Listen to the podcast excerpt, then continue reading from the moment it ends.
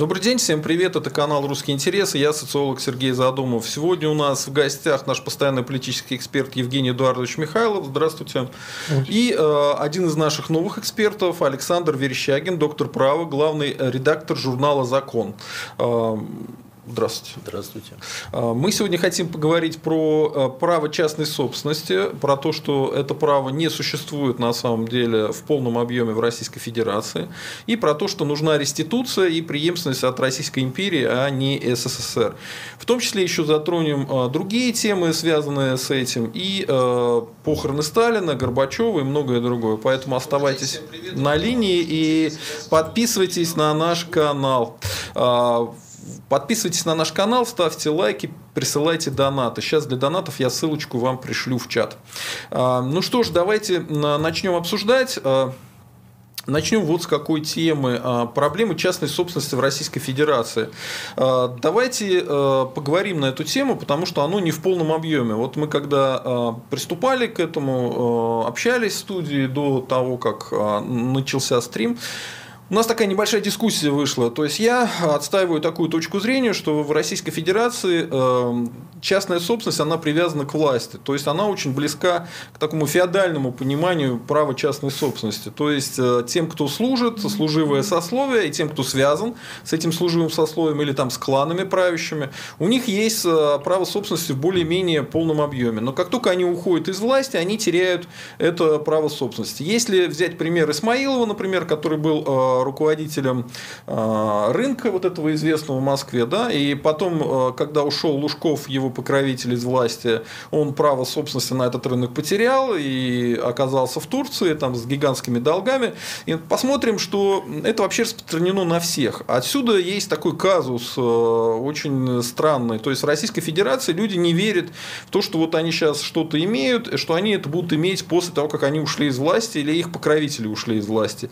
Поэтому все стараются выводить капитал, идет огромное бегство капитала из России, люди пытаются покупать собственность на Западе, где право частной собственности оно более весомое. И, соответственно, мы не можем ничего с этим сделать, у нас появляется такой колониальный характер нашей экономики. Как с этим бороться? Естественно, вернуться к нормальному праву частной собственности. Вот в связи с этим у меня к вам вопрос, Александр. Как вы думаете, вот вы с этим тезисом согласны, что в Российской Федерации право частной собственности, оно не до конца работает? Конечно, с этим трудно не согласиться, не до конца работает.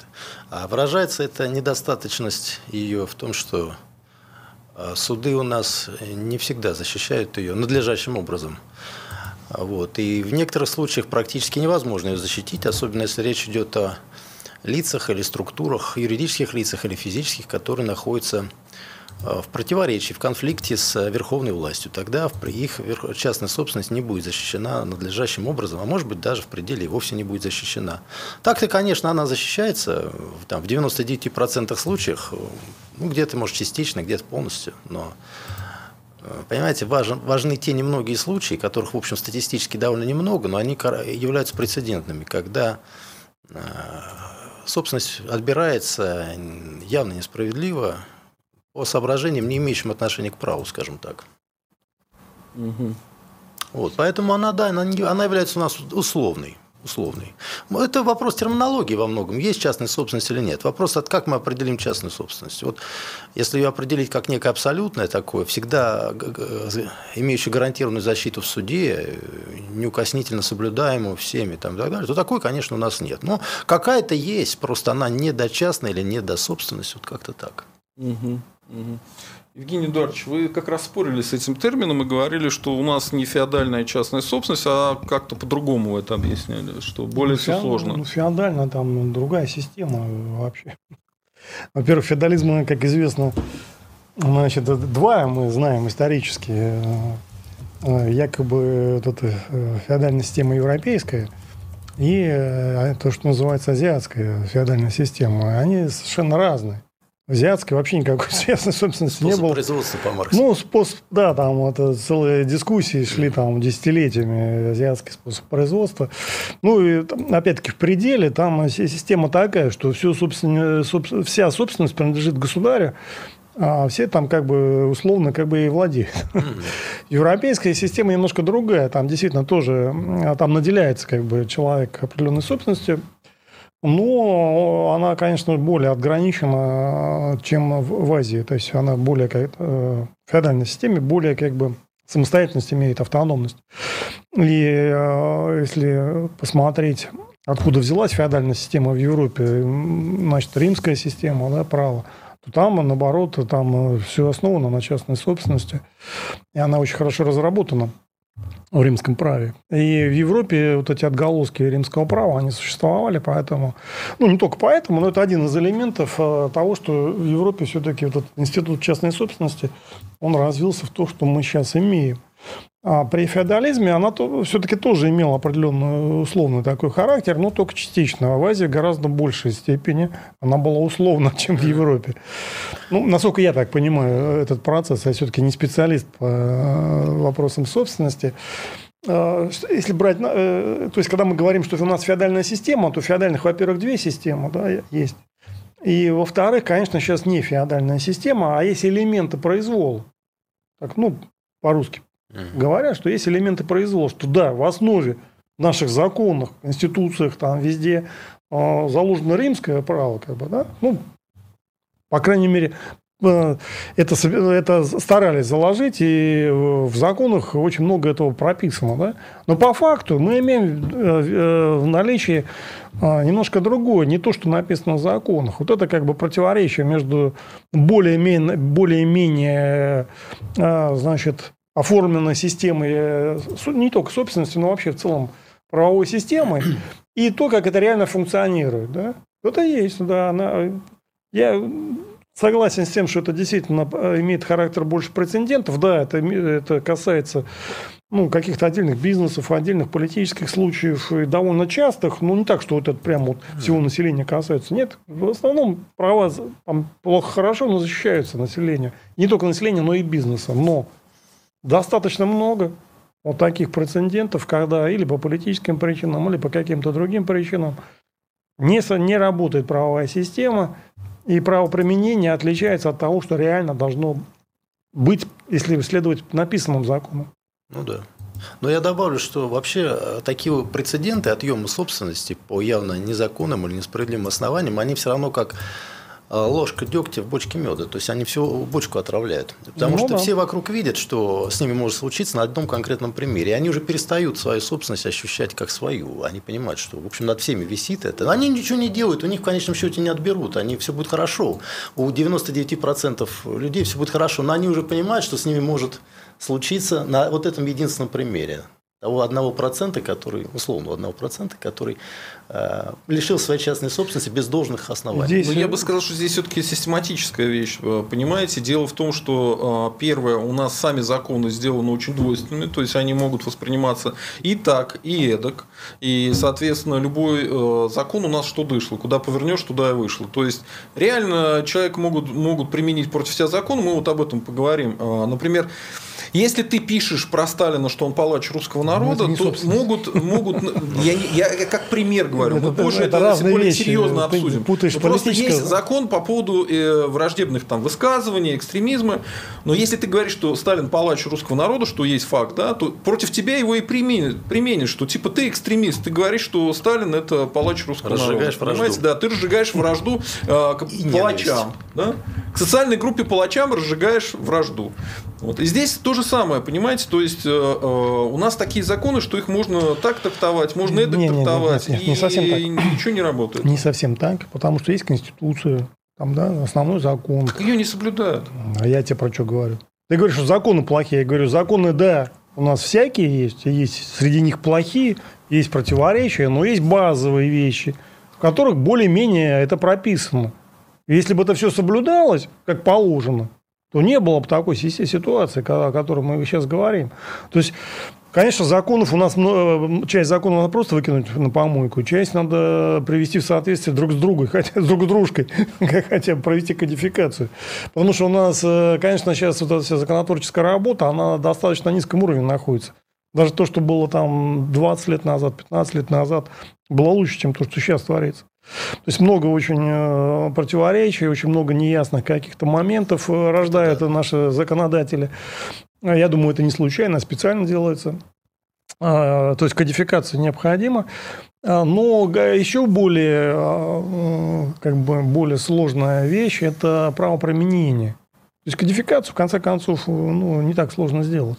А вот правоприменение восстановить, то есть поднять на должный уровень – это реальная проблема, она затрагивает конкретные и очень серьезные интересы. И я согласен, да, это отравляет всю атмосферу в стране. Начиная с того, что вот когда нет уверенности в собственности, да, так, в праве собственности, то нет в достаточной мере чувства хозяина.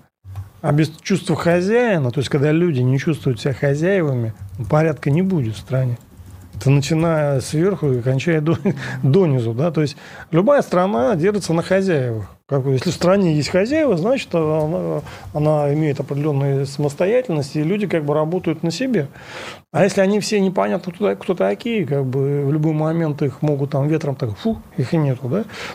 Я не говорю, что человек он вообще подвержен множеству случайностей, всякое может быть, но у него есть самоощущение. Вот это самоощущение хозяина, оно подрывается недостаточной обеспеченностью, в том числе права собственности. Я бы еще добавил, что все-таки это системная история, это не случайность. Вот смотрите, у нас большинство госкорпораций, в том числе и крупных корпораций, работают по британскому праву. И работают через офшоры. Почему они это делают? В том числе из-за того, что люди боятся местных судов, не доверяют местным судам. То есть это систематическая проблема, это проблема фундаментальная. Вот. И вы сами знаете, что вот сейчас с Ходорковским проходит разбирательство, или по поводу украинского долга. Но это все происходит или в Голландии, или в Британии, понимаете, они здесь. Потому что местным судам никто не доверяет. Даже местные компании не доверяют местным судам. Хотя и их регулярно нагибают на Западе. Значит, системно. Это система. Естественно, это система. И это не может не быть системой. Это не случайно получилось. Но это только один из элементов. Дело в том, что завязанность на офшор, это связано не с судами. Это только частично связано с судами. Это один из столпов компрадорской экономической системы, которая у нас находится. Без этого сложно ее, ее функционирование будет затруднено. Поэтому у нас вся эта деофшоризация закончилась, прям скажем, не особенно большим успехом.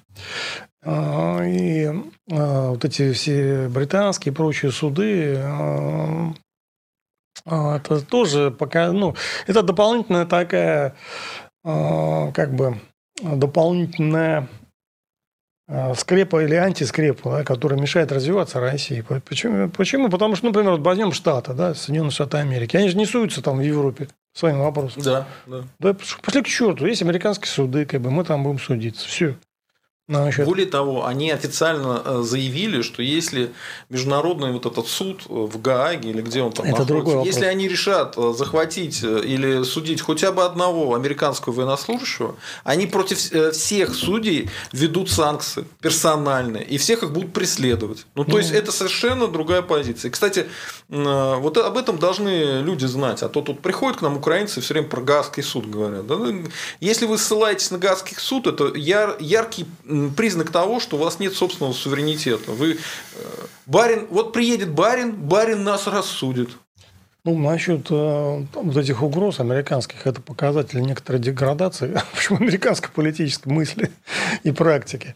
То, что они не признают юрисдикцию, это нормально. Да? Они считают, что в какую стать они должны признавать юрисдикцию каких-то международных судов для своих военнослужащих, которые действуют по приказу. И, они бывают разные истории, но они стараются, конечно, защитить их права, что бы они там ни сделали. Но это одна тема. С другой стороны, угрожать европейским судьям за то, что они там будут рассматривать, это немножко... Почему? Это правильная позиция. Это неправильная позиция. Просто сразу люди понимали, какой международный суд. Ребят, сидите тихо, под шконкой. А у нас суд в Нью-Йорке решит. А у нас, если был нормальный РНГ, то мы могли бы сказать, у нас в Мытищах есть суд, он будет разбирать вашего президента. Это разные вещи. Одно дело говорить, что мы не признаем вашу юрисдикцию, это нормально. Другое дело говорить, что мы будем против ваших судей вводить там санкции. Это уже перебор. Да, это перебор, пожалуй. Некоторый экстремизм. Давайте... С которым мы боремся. Да. Мы боремся с экстремизмом. Прямо только этим и занимаемся.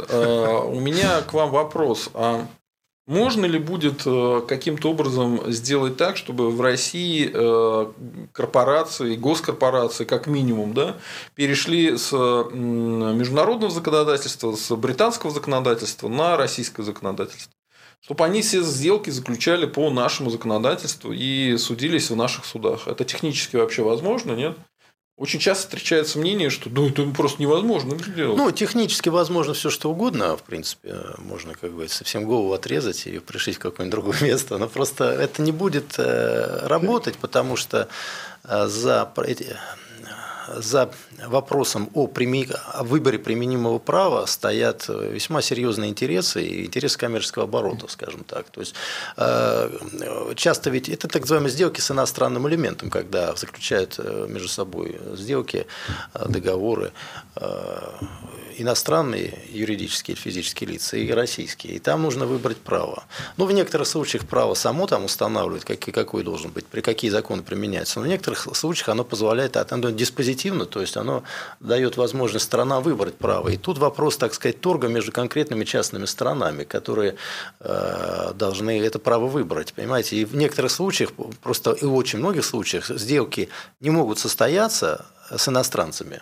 Выгодные для нас сделки. Если мы будем настаивать на том, что только российское право и только российские суды могут вытекающие из этих сделок споры рассматривать. Поэтому нам приходится уступать. Ну, как бы это разумный способ согласования интересов. Что-то мы вам, что-то вы нам, но в частности приходится и на этом, так сказать. Ну, по крайней мере, на данном этапе, когда репутация наших судов не особенно высока, тут особо далеко не убежишь. То есть, просто сделки не будут заключаться многие. Мы потеряем на этом, если мы откажемся от иностранных судов и от применения иностранного права во всех случаях. А вот право и институт права в Российской империи, он был серьезный? По российскому праву заключались сделки? Конечно. Не, ну как? Они очень часто заключались, да. И международные в том числе? Международные, да. Ну, может быть, тогда сравним право частной собственности в РФ, которое не совсем и право, и не совсем и частная собственность, с правом частной собственности в Российской империи. В чем, по-вашему, серьезное отличие? Ну, в Российской империи вообще разные прошла периода своего развития. Тут надо мы, наверное, сравниваем с последними периодами, да? Там, грубо говоря, с пореформенной России после великих реформ там, и так далее. Ну, в том смысле она была отлично от нынешней Российской Федерации, что, в общем, была защищена частная собственность. Ну, настолько, как в любой другой европейской стране. Практически не было никаких проблем именно с судебной защитой частной собственности в новых судах, созданных по судебной реформе 1964 года. Не было случаев, чтобы... Мне такие случаи неизвестны, но я прочел достаточно много юридической литературы и всякой того времени. Значит, чтобы какое-то имущество было отобрано там, по высочайшему повелению у кого-то, без суда. Вот просто взяли бы и отобрали. Или отобрали через суд. То есть, государь-император, условно, позвонил там, кому-то и сказал, что судья. Ходорковскмана нужно осудить, да? Ну да. Ходорковскман украл у себя всю сталь, да? Понимаете, телефонное право не было, хотя телефоны были. Они уже 30 лет были. Классная фраза, это в ТикТок. Да, телефоны были. А уже в 80-е годы были телефоны в столице, в Петербурге, во многих даже захолустных углах, там люди продвинутые, где у них были в имениях телефоны. Вот. То есть, телефонное право, в принципе, могло работать, но оно не работало просто по той простой причине, что оно не работало, ну и как бы не было. Да. Никто не мог себе предположить. Да. Практически не было того, что мы называем рейдерством. Я за всю 50 лет, от последней там истории, я знаю один случай рейдерства, он касался газового завода в Москве, причем там сторонами были голландец Вандермаде и британец Лесли. Я не помню, кто у кого отобрал там, то ли англичанин отобрал газовый завод в Москве у голландца, то ли наоборот. Но я могу потом уточнить там в чате, если угодно. Даже ссылку могу дать на решение Сената в 60-х годах. В конце 60-х годов оно было. Но это единственный известный случай рейдерства, и очень характерно, что там участвуют не русские люди. Вот, больше я не знаю случаев рейдерства.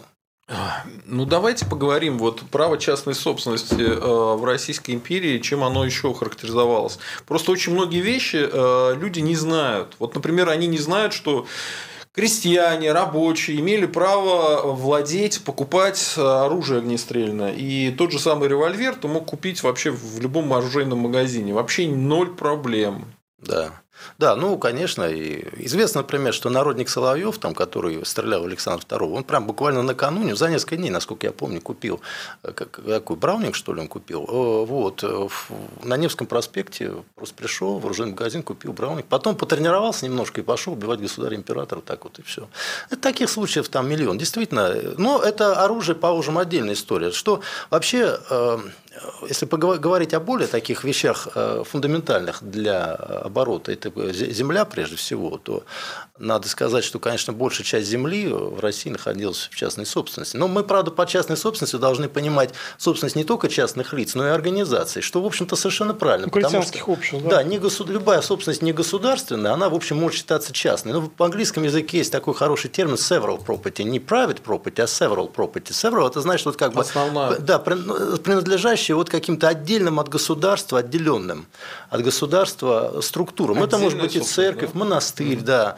Вот, отделенный от государства, по отношению к нему как бы выстраивается вот эта логика. И это может быть община тоже, то есть, ну, знаете прекрасно, сколько принадлежало именно сельским обществам, как обществом. Вот, но, в принципе, большая часть, та же земельная собственность, недвижимости, конечно, принадлежала в России вот именно частным лицам, вот так понимаем, юридическим или физическим. Угу. А у нас сейчас не так совсем. Вот давайте признаем, что все-таки дело не в Путине, да, но то же самое было и при Ельцине. И при Ельцине собственность, она до конца была все равно связана с властью. Ну, единственное, разве что семья Ельцина во многом не потеряла собственность. Но она до сих пор вроде как-то у власти находится, у них есть свои телеканалы, там свои олигархи, но все равно они ослабились, да, и, соответственно, очень многие куски у них отжимали. Это было в конце нулевых и в начале десятых. Это как бы официальный факт. Ну, во-первых, если мы вспомним эпоху Ельцина, там изначально собственности никого особо и не было. Был процесс приватизации. Были какие-то люди, у которых были там деньги, даже не какое-то имущество, ну, там дача какая-то, квартира хорошая, да. Значит, ну и все. Так, основная, то есть люди фактически не имели собственности серьезной, как бы, да. Ну, за редким исключением, и оно действительно было редким, и это была все равно небольшая собственность. Но это в начале 90-х, а уже к середине 90-х они уже нахватали. Я и говорю про это, что прошел процесс приватизации. Его провели, конечно, таким образом, наиболее таким, как бы, деструктивно, на мой взгляд. Залоговые аукционы, например. Это уже окончание этого процесса. Приватизация в основном... Залоговый аукцион – это не приватизация, это форма кражи государственного имущества. Значит, ну, просто его там не стали уж там расследовать до конца. Там, ну, и бог с ним, да, это давно было. Значит, реально собственность была поделена в ходе, значит, этой чековой приватизации. Кстати, вот мы там Горбачева вспоминали. Я думаю, что если бы Горбачев остался, такой вакханалии бы не было. Все-таки он был такой человек более социал-демократического плана.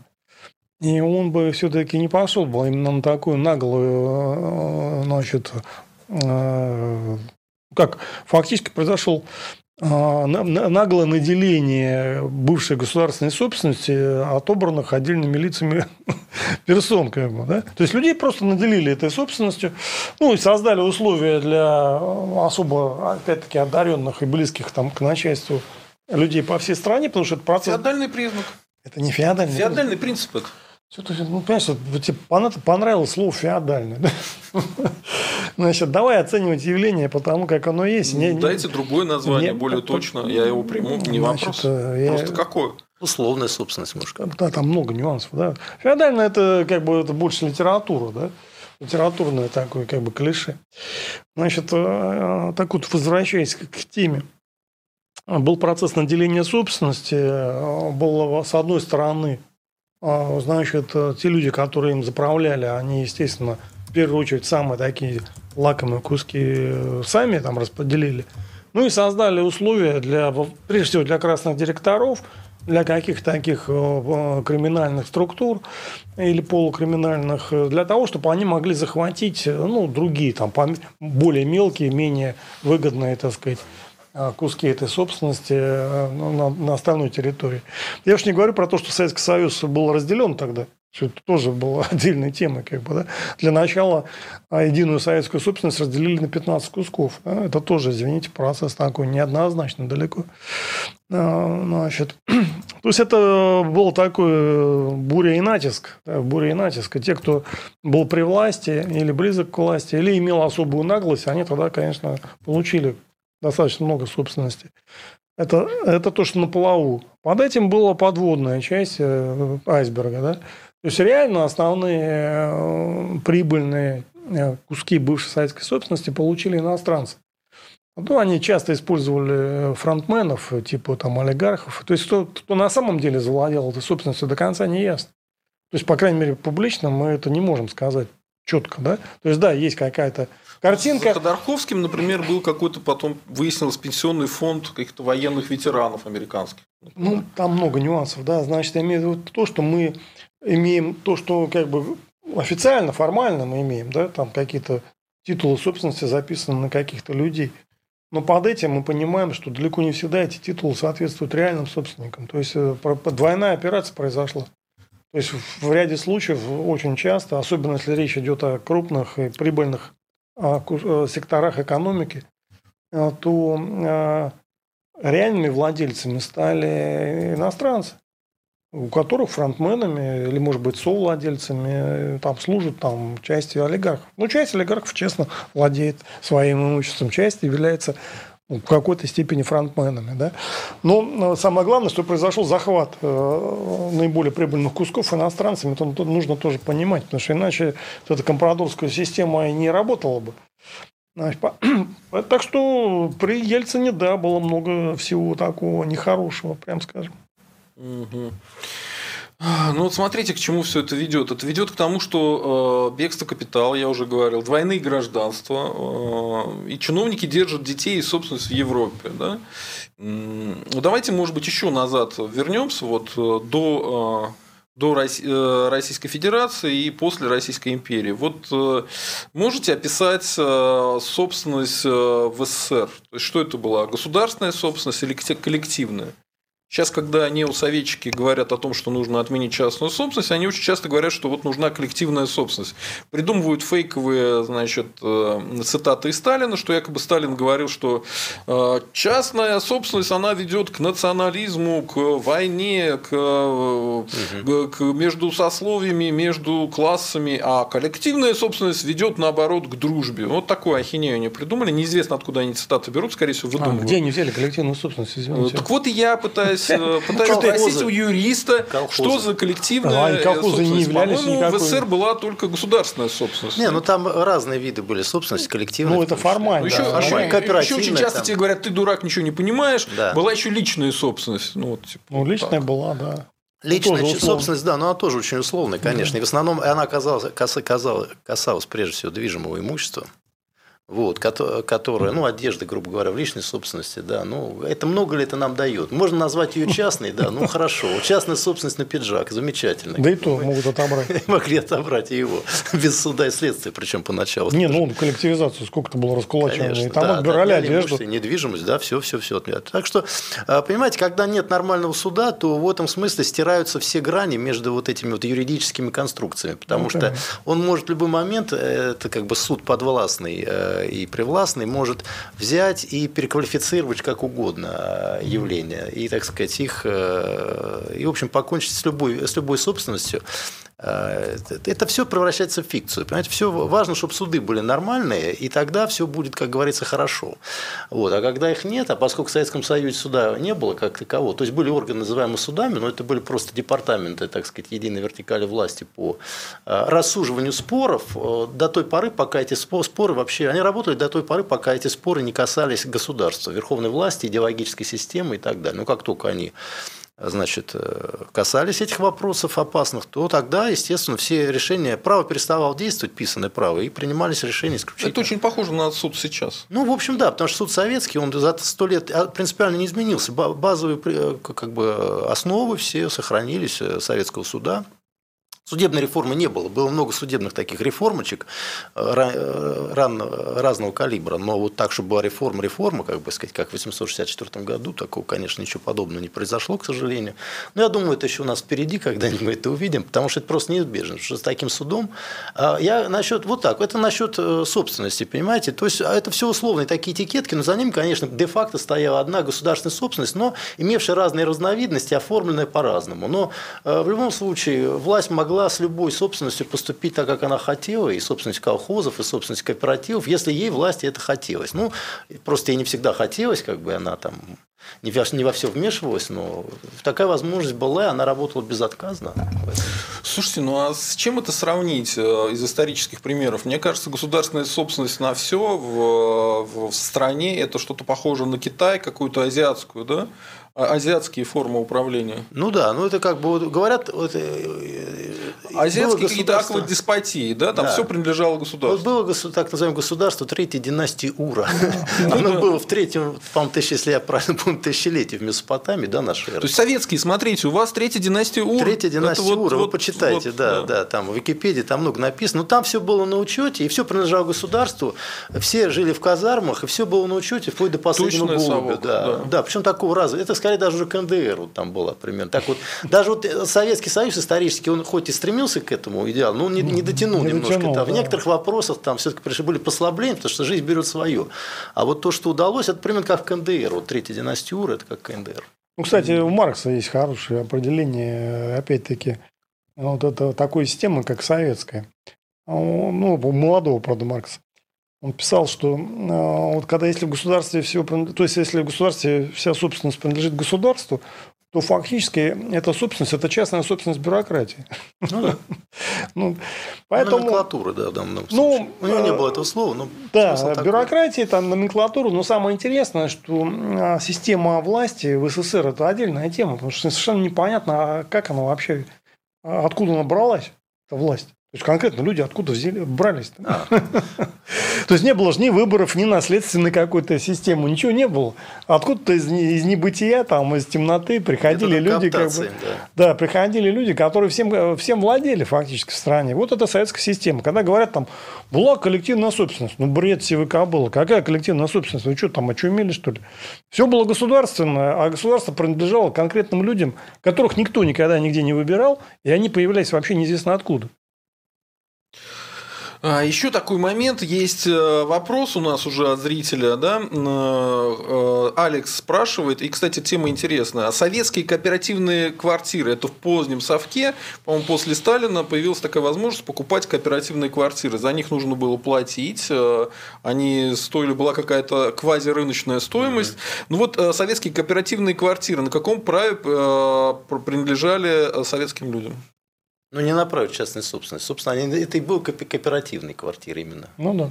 Был кооператив. Они принадлежали кооперативу, а были члены кооператива. Члены кооператива. Но это было похоже на кооператив, в отличие от колхоза. Потому что действительно у каждого этого члена кооператива была квартира. Ну, да. И пока он там. Ну, таких я даже не знаю случаев. Были ли случаи, когда кто-нибудь выходил из этого, пытался выйти из этого кооператива? Потому что он тогда терял квартиру. Конечно. Но, с другой стороны, если, опять же, нужно было кого-то оттуда изгнать, какого-нибудь там диссидента, условного Солженицына, взять его, можно было применить. То можно было и это организовать, можно было и лишить. Ну, каких-то особых случаев. Но этим не занимались практически. Но теоретически, да, если бы захотели бы. Да, ну и здесь вопрос такой еще. Человек не мог распоряжаться этой квартирой кооперативной. Он мог, конечно, ее, в принципе, я думаю, были схемы поменять ее. А продать он ее мог? Нет, продать он ее нелегально, да. Ну, но замаскировал это фиктивной сделкой по обмену, естественно. Ну, да. То есть, прямо заложить ее или там продать на рынке, конечно, он не мог. Но люди там... Рынка вообще не было, как такового жилья, да. Ну, они там искали варианты, там были варианты, как их там обменивать. Там, в каком-то переулке была биржа, знаете, там вот это вот. Циан тогда, я забыл, как назывался этот переулок, но там везде были объявления в каком-то Москве. Меня в свое время, когда я там попытался, значит, телефон оставить, меня милиция схватила. Да, был какой-то переулок такой. Нет, на проспекте Мира. Они не всегда хватали, как бы были разные... Вот меня схватили. Значит, не повезло. Да. В начале нулевых это было, да. Ну что ж, давайте идем дальше тогда. Давайте поговорим про реституцию. Как мне кажется, без реституции не будет реального частного права, частной собственности в России. Вот каким образом можно было бы вернуться к реституции? Как его можно провести? И давайте обсудим все возражения на эту тему, потому что уже мне кучу всего накидали, и возражения достаточно безумные. Но давайте сначала я выслушаю полностью вашу позицию, потому что я видел вашу статью на эту тему по поводу реституции, что реституция возможна. Да, реституция, на мой взгляд, возможна. Просто надо понять, в каком объеме она возможна. И зачем она возможна? Значит, зачем? Первый вопрос. Затем, чтобы утвердить принцип права собственности частной собственности как незыблемый. Это прежде всего. Чтобы само общество поняло, наконец, что собственность в России есть, что она неусловная, что она безусловная, что даже через 100 лет, все равно справедливость в этом вопросе может быть восстановлена в какой-то мере. Я не говорю, что на 100% можно восстановить, но в какой-то мере все-таки возможно. И тут важно хотя бы в какой-то мере это сделать. Вот для этого. Во-вторых, у нас действительно государство еще по-прежнему полусоциалистическое, очень многим владеет, и нам просто нужна нормальная приватизация. Но поскольку у нас в 90-е годы плохой опыт с приватизацией, то, люди даже, общественное мнение боится идти в эту сторону, двигаться, потому что боится, что какие-то придут люди такие странные, как бандиты там, или чиновники, они все расхватают. Но здесь принцип-то достаточно ясный, это должно вернуться потомкам тех, кто этим когда-то владел, что, в общем, не должно вызывать таких принципиальных соображений, то есть это люди не посторонние, кто бы они ни были сейчас, но у них есть, по понятиям таким общественным, вечным понятиям, у них есть право на то, чтобы этим владеть, поскольку потомки должны наследовать своим предкам. Вот, с этим тоже, трудно спорить. Дальше начинается масса технических вопросов, которые я с удовольствием готов обсудить, но они действительно многочисленны. Там прежде всего приходит на ум такое возражение, наверняка оно тоже озвучивается, что это нарушит интересы нынешних собственников, которые этим владеют. Нынешние собственники, естественно, распадаются на две категории. Это либо государственные и квазигосударственные образования, какие-то публичные, это органы власти или, может быть, какие-то государственные компании, которые с превалирующим государственным участием, «Газпромы», назовем их условно так, да? Вот, это одно. А есть частные собственники, которые получили в последние 3 десятилетия эту собственность, она за ними закреплена. Их бы я не трогал. Прежде всего потому, что действительно тут возникает конфликт между более ранними правами и более поздними правами.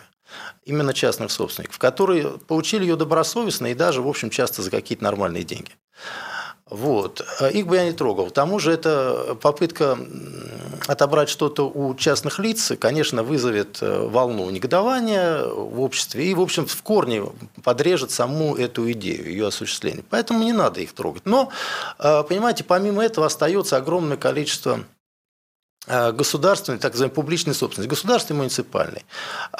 Если говорить о земле, там разные цифры называются, но у нас был недавно семинар в Шанинке на эту тему, там юристы, цивилисты организовали его, и они перед этим провели некую подготовительную работу и, сошлись на цифре, что в Российской Федерации, я сам не поверил, честно говоря, даже до конца до сих пор не верю, но оказывается, что у нас 92% земли находится в собственности публичных образований.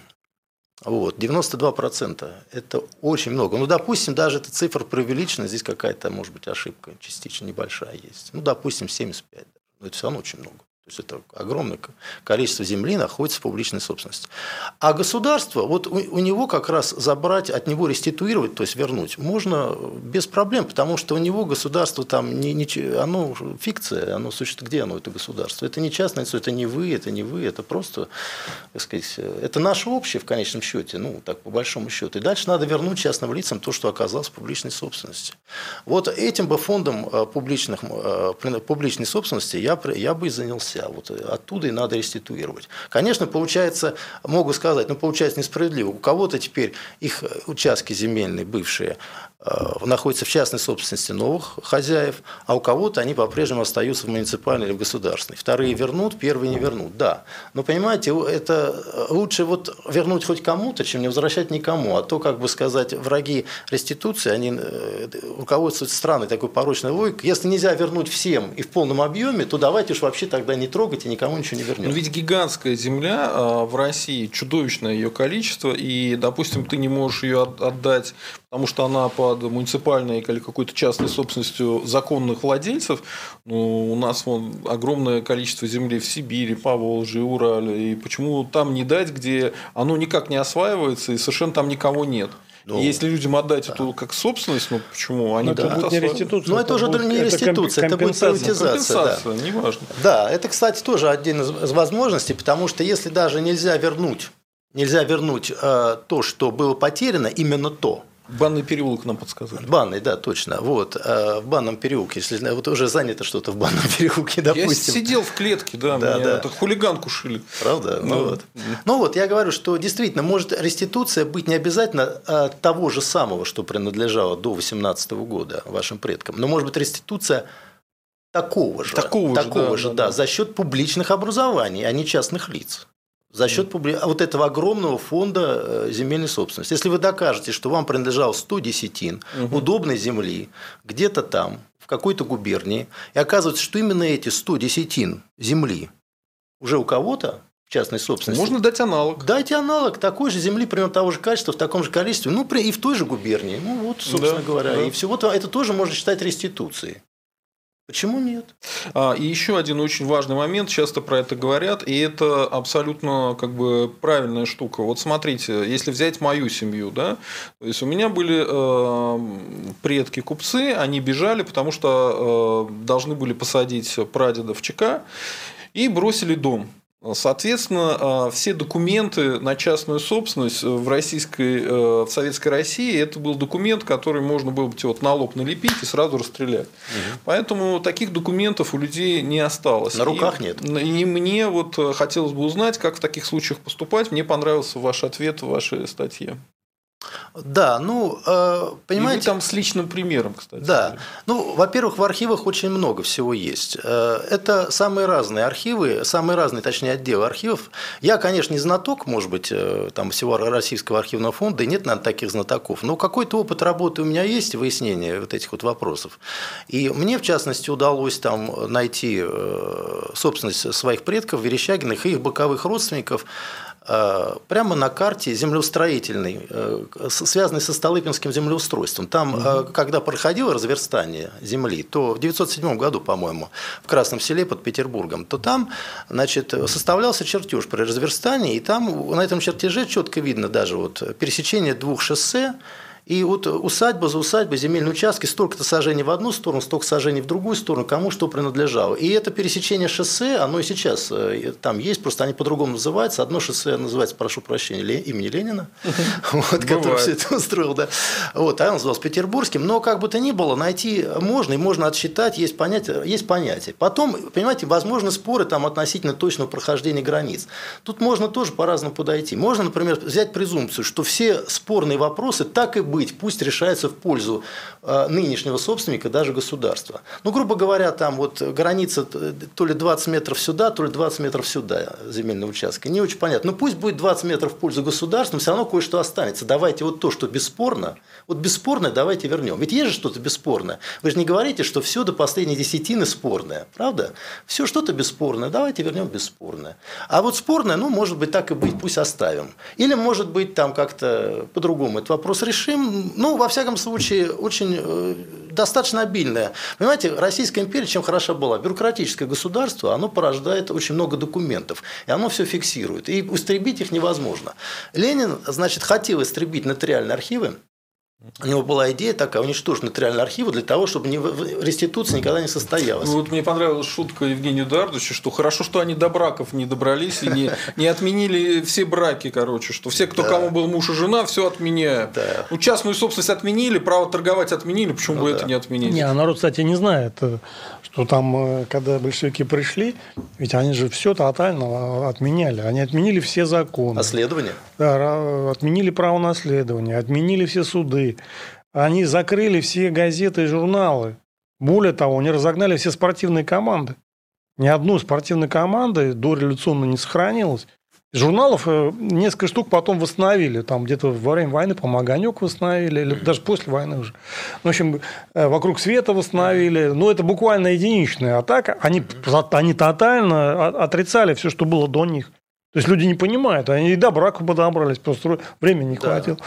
Но говорят, какие-то местные декреты были, там были там, да, там. Не, ну я думаю, что на национальном уровне, а где-то на местах. Самое смешное, они потом стали восстанавливать все эти спортивные команды. Нет, они уже не восстанавливали. Нет, сначала они уничтожали, вообще спорт считался буржуазным занятием, и за это наказывали, расстреливали, да. Плюс очень многие спортсмены, они были в белом движении. Но потом они же в 30-й год восстанавливали все. Нет, они восстанавливали уже новые. Создавали. Нет, они ничего не восстанавливали, они создавали новые. Они открывали новые журналы, новые газеты. А они уничтожали преемственность с дореволюционной Россией. И для этого они спортивные команды разогнались. Казалось бы, им-то какое дело, кто там в футбол играет. Ну, играют люди в футбол, и слава богу. Да? Наоборот, радуются, трудящиеся играют в футбол. Здорово. Здорово, как бы. Нет, извините. К чертовой матери ваш футбол с вашими командами. Вот мы там когда-нибудь там сами свою создадим, будем играть. Да? Все. Вот степень фанатизма просто сейчас большевистского люди не понимают. Им кажется, они просто не понимают, до какой степени это были люди, в общем, отмороженные. Ну, реально. И вот действительно идея сжечь все, уничтожить все архивы нотариальные, это просто отмороженная идея совершенно. Но она серьезно обсуждалась между Лениным и Курским, наркомом юстиции. Курский говорит, да, хорошо, мы уже захватили, говорят, все, они все под нашим контролем. Но это 18-й год. Скоро началась гражданская война. Вот белые, они хоть и проиграли, но надо сказать спасибо, они хоть спасли архивы хотя бы, потому что они отвлекли внимание большевиков от этой задачи. А то они уже поставили как бы во главу угла на повестку. И уже если бы вот там год еще спокойный сравнительно жизни им дали, то они бы просто это все в шредер порезали. Вот, и конец. Но потом, значит, уже после гражданской войны тут НЭП, и как бы сказать, они тоже осознали, что это некоторый перегиб. Ленин к тому же уже потерял рассудок, и эта идея как-то забылась, затерлась. А уже потом, так сказать, это просто все нормально в архивах легло на 100 лет, и сейчас во многом лежит. То есть я вот смотрел там документы, например, своего там предка, как он покупал землю. Купил землю, значит, сколько там десятин за 128 рублей, расписка есть, все так нормально. От кого, к чего, договор, там все нотариально заверено, все есть. Но я первый человек, который истребовал это дело. То есть вот оно лежит уже больше там 100 лет в архиве, никто его не истребовал. У меня много родственников, как бы, у него мобильное потомство, но никто не истребовал, никто не интересовался. Но если начать интересоваться, если открыть, так сказать, возможность и сделать это зачем-то осмысленно по занятиям, то, знаете, найдется очень много. Давайте на идиотские вопросы ответим. Значит, давайте. Язычники писали, что Задумов еврей, вот он подчищает, значит, что он еврей. Нет, я не еврей. Вот, вы, кстати, можете видеть, да? Во-первых, я не еврей, у меня до третьего поколения все одни сплошные русские. Просто ваши идиотские комментарии я убираю вместе с вами, я вас баню. Я называю такие темы токсичными, то есть вы явно лжете, поэтому я убираю. Теперь еще одна идиотская, но это уже от коммунистов. Они говорят, вы хотите вернуть... Я даже прочитаю, потому что такой вот вопросик возникал, да? Что они пишут? Вы хотите сейчас... Игорь Марченко, да, это у нас на конте пишет. Сомневаюсь, что найдутся желающие платить за геноцид крепостных и выплачивать всем репарации от царя Гороха. Вот что отвечать на идиотский вопрос, что крепостные. Ну, мы здесь сидим, образованные люди, понимаем, что в 1861 году, да, первым было отменено крепостное право. Реституция не имеет никакого отношения к крепостному праву.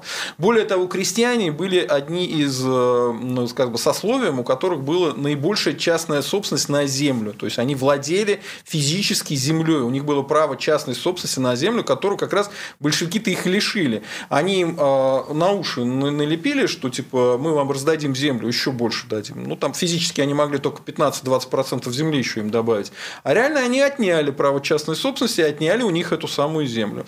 Ну, вот как вы ответите по поводу крепостного права? Что вот смешивают реституцию и крепостное право. Ну да. Ну, конечно, мы не собираемся реституировать крепостных бывшим владельцам. Хотя там по сотне, конечно. Не надо так шутить, потому что вот это как раз они и вырежут. Да, я понимаю, они вырежут. В 1962 году, извините, да, все правильно. Ну да, ну вот. Пусть вырежут, тоже хорошо. Тоже хорошо. Ну, в общем, нет, конечно, к крепостному праву не имеет отношения никакого. И, в общем, возвращать придется в основном... В 1961 году. Да, в 1961, 19. Вот, кстати, вот на днях буквально. Да, юбилей 160 лет, да. 19 февраля по старому стилю, 3 марта по новому стилю. Ну, они ошиблись, да. 3 марта 1961 года, если по новому стилю. Вот как раз 160 лет на днях было. Да, так что это просто не имеет одно к другому никакого отношения. Тут даже трудно комментировать, потому что ну, почему здесь крепостное право-то? Наверное, к 1917 году никакого крепостного права уже дольем все поросло. По совету взять хотя бы советский учебник и прочитать его наконец. Хорошо, давайте тогда вернемся. Это Гоблин, наверное, спрашивает. Ну типа да, скорее всего. Да. Ну, сейчас... Они немножко ненормальные, то есть они говорят, любой антисоветчик – это русофоб. Логика какая, что типа ты выступаешь против, если ты против совка, значит ты выступаешь против России и так далее. Люди забывают, что ну совок ты убивал Россию, уничтожал Конечно. Россию, до сих пор уничтожает Россию. Гоблин – это бизнесмен там, бизнесмен от сталинизма. Ну да, есть такие. Не знаю, быть бизнесменом от Чикатило, это приводит к крайне плохим последствиям. Не всегда, значит, и смотря для кого. Значит, я имею другую точку зрения по реституции. Вот с чем я согласен, это с интенцией, да, вот самой идеей, что, конечно, это было бы здорово, если бы удалось провести там, в любом объеме реституцию, потому что действительно эти такого рода акции, они западают как бы на подкорку, да, населению. Они создают вот такую психологическую базу для нормальной экономики, для нормальных отношений между людьми даже. Не только экономических, но и личных отношений, семейных, каких хотите. И это дает людям чувство хозяина. Вот, многие не понимают, почему у нас такие проблемы в стране. У нас богатейшая страна, огромная. У нас вообще, в принципе, проблем не должно быть. То есть мы должны жить, ну, минимум, там, не знаю, 1,5 раза лучше, чем сейчас живем. Тут много причин, почему этого не происходит, но одна из фундаментальных – это вот отсутствие чувства хозяина, отсутствие хозяев.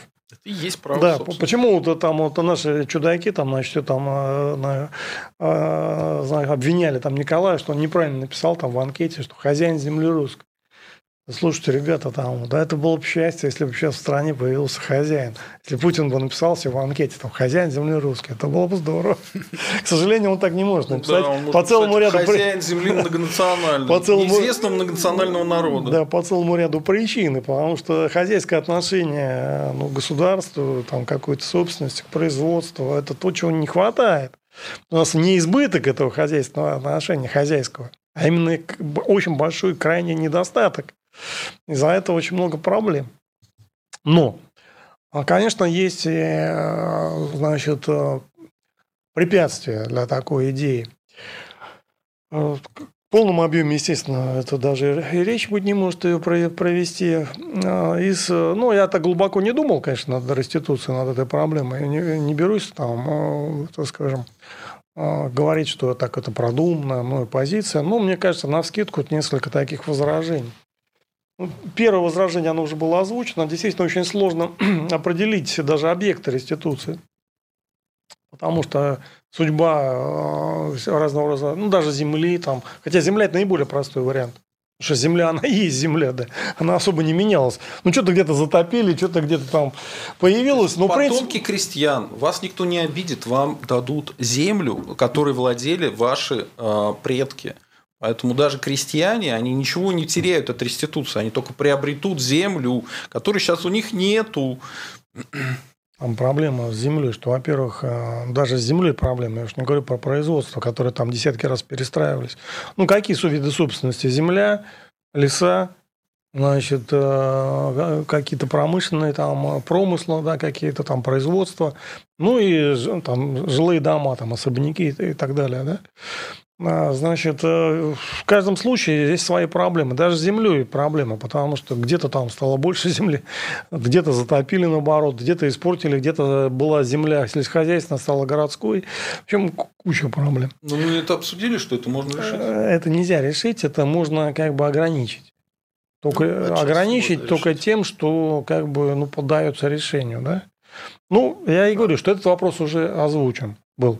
Действительно, в полном объеме никак не получится, очень сложно.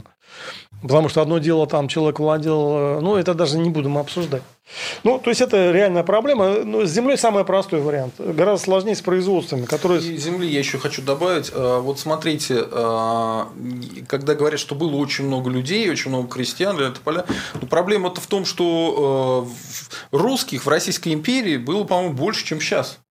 Сейчас население меньше. Да? По-моему, сейчас население меньше, чем... Нет. А в Российской империи... Сейчас, да, я могу сказать, сколько было. Да. Было 175 миллионов Российской империи в конце, перед Первой мировой войной. Сейчас меньше населения в Российской империи. А в тех границах сейчас все-таки больше. Соответственно, как бы потомков получается даже меньше, чем предков. Поэтому какие-то вот права собственности, они скорее будут сконцентрироваться, и человек может больше получить. Не совсем, потому что совершенно правильно возражает Евгений. Смотрите, на территории нынешней РФ, конечно, было народу меньше, чем сейчас. Просто она как бы часть России исторически. Да. Вот, поэтому было народу меньше несколько, чем сейчас. Но трудно сказать, сколько, может, не знаю, 100 миллионов. Ну, около... так, да. Я бы так очень прикидочно сказал. Что значит, после революции, ну, после перетрубации, где-то было 120 с чем-то миллионов, по-моему. На оставшейся части да, советской. В начале этих 20-х. Ну, я боюсь, так по памяти говорю. Значит... Производство, там какой-нибудь завод, его 10 раз перестраивали, да? Вот как вот что это? То же самое компенсация. Это не то же самое, это компенсация. Это компенсация. Не, послушай, реституция – это реституция. Мы тебе отдаем, предположим, у тебя был особняк, да? Мы тебе его отдаем, это реституция. Компенсация – это уже вопрос оценки, там, 5-10, там много нюансов. Надо вычленять долю, которая была и которая как бы сейчас... Ну, в общем, мама, а сейчас он, может, ничего не стоит, он 100 раз обанкротился, как бы, и вообще его снесен вообще, может быть, да? То есть, то здание, которое изначально было, станки проданы, там металлолом сданы, здание снесено. Технический вопрос. Можно оценивать как собственность, как землю, как строение или как рыночную собственность. Это все можно обсуждать и обговаривать.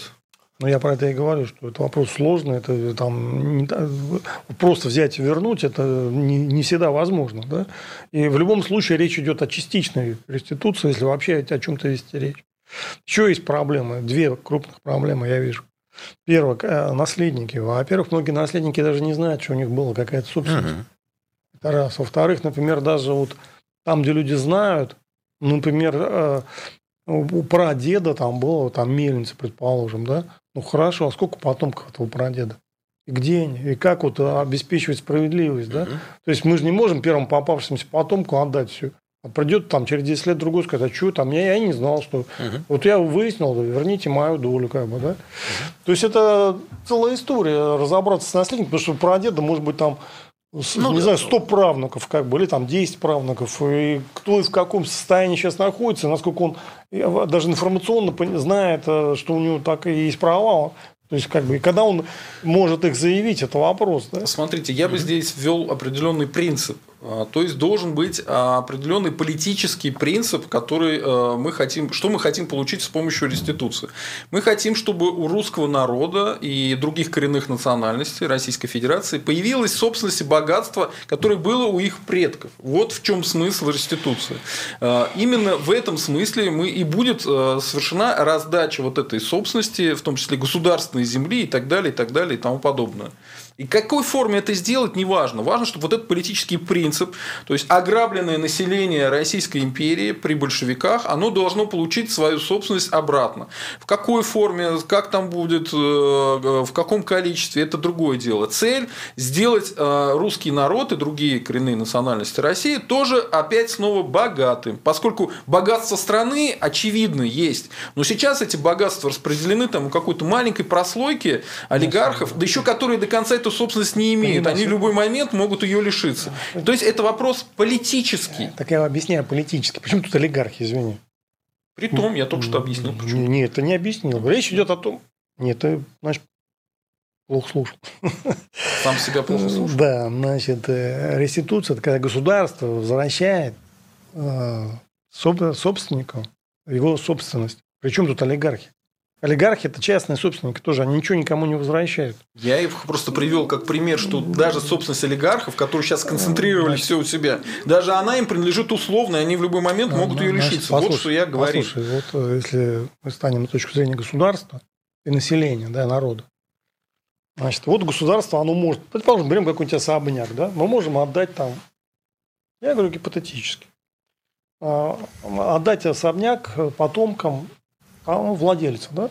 Это, в принципе, нормальное решение, но с кучей проблем, да? Но у нас есть альтернатива. Мы можем продать этот особняк на открытом рынке, если он государственный, да, на сегодняшний день, а деньги раздать народу, да? Или потомкам все-таки именно? Нет.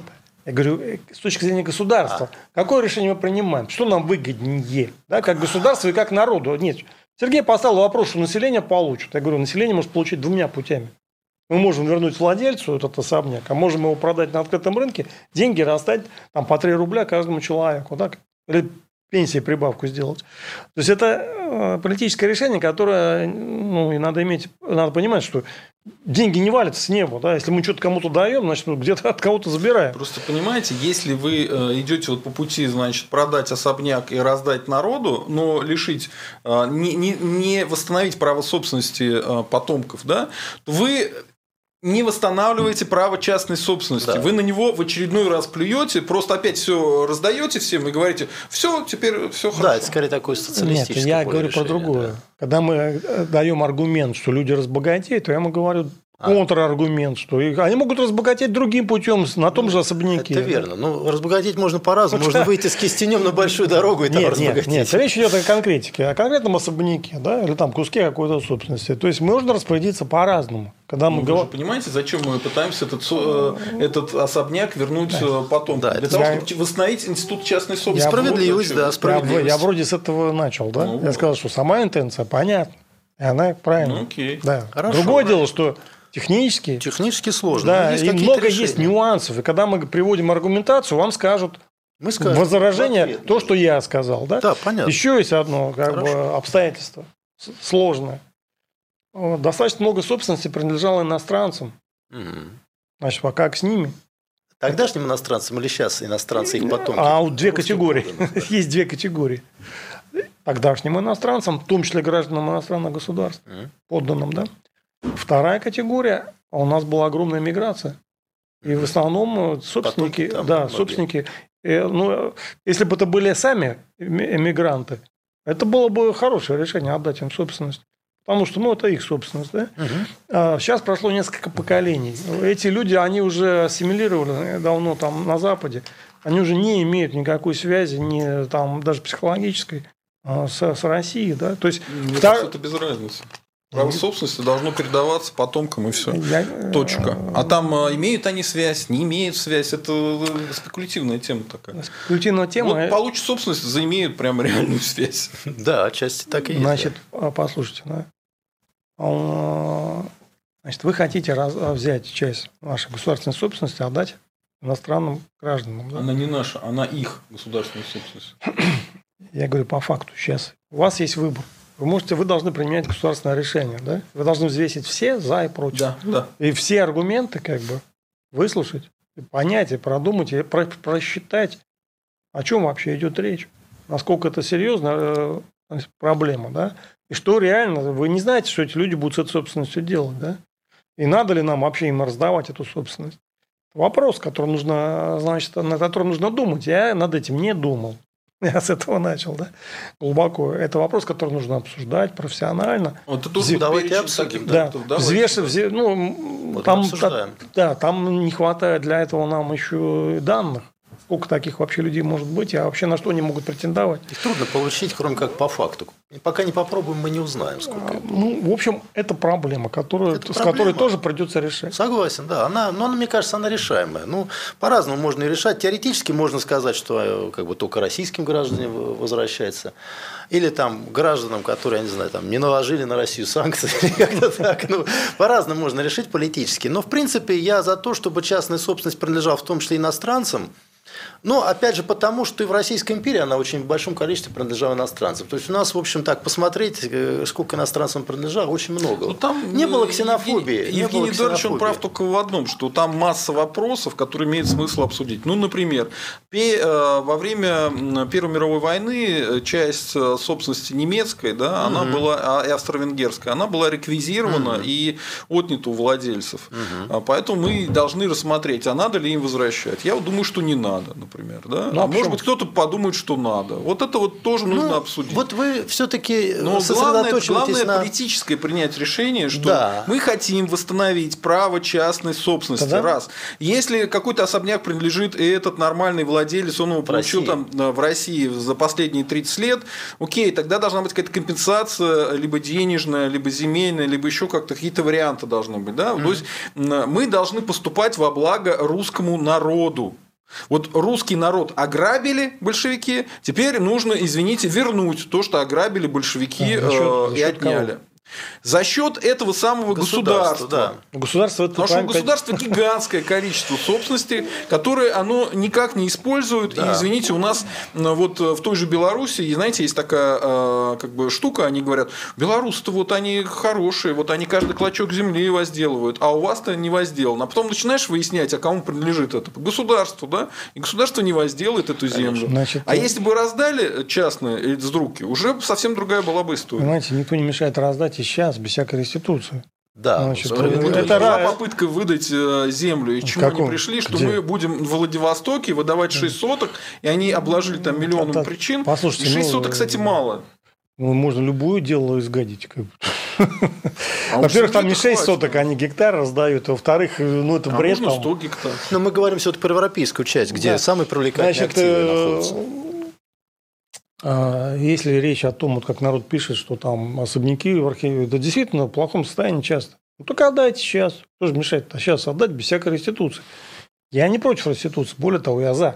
Ну, вот чуть-чуть. Но нужно понять те пределы. Зачем уговорили? Я всегда был за. Вопрос, что это крайне сложно сделать. Это абсолютно точно. Нет, да, это сложно будет сделать. Поэтому я пригласил юриста профессионально. Значит, это крайне сложно сделать. И она, возможно, только ограничена. И надо еще понять, где мы сыграем во благо, где сыграем не во благо. Да, и за счет кого все это будет происходить. Поэтому эти вопросы, они возникнут и потребуют прямого и конкретного ответа. Там не отделаешься словами, что мы восстанавливаем институт частной собственности. Можно, конечно, отделаться, но у вас будет очень много противников, если вы им не объясните конкретно, о чем идет речь. Я думаю, что объяснить можно. Вот практически на каждое возражение какой-то ответ есть. Я могу даже добавить возражение, если хотите. Есть, например, такое возражение. А мы не знаем, кто владел именно на момент национализации. Потому что, мы знаем там, что владел когда-то конкретный человек, который имеет сейчас потомков, но, может быть, он уже утратил. Вы знаете, например, в ходе революции уже в 1917 году за бесценок многие продавали свои имущество, просто боясь. Видишь, что к чему все. В эмиграции многие продавали. Да. Или вот те же Юсупова. Да. Юсупова. Вот ему имеет смысл, он был богатейшим землевладельцем. Он принимал участие в февральском перевороте. Имеет ли он моральное право на реституцию его потомки? Хотя у него там потомков, по-моему, и нет. Да, у него, по-моему, нет потомков. Нет, наследников есть какие-то? Да, может, боковые, кстати. Как нету? Боковые должны быть. Боковые. Это тоже такой интересный момент. смотрите, даже вот если... Я просто хочу показать, что даже такое возражение, в принципе, преодолимо. Смотрите, у нас, допустим, нет во многих случаях прямых доказательств того, что ваш предок именно в 18 году владел этим участком. Мы знаем, что он владел какое-то время до, но кто знает, может быть, он позднее уже перед революцией утратил. Да, возможно.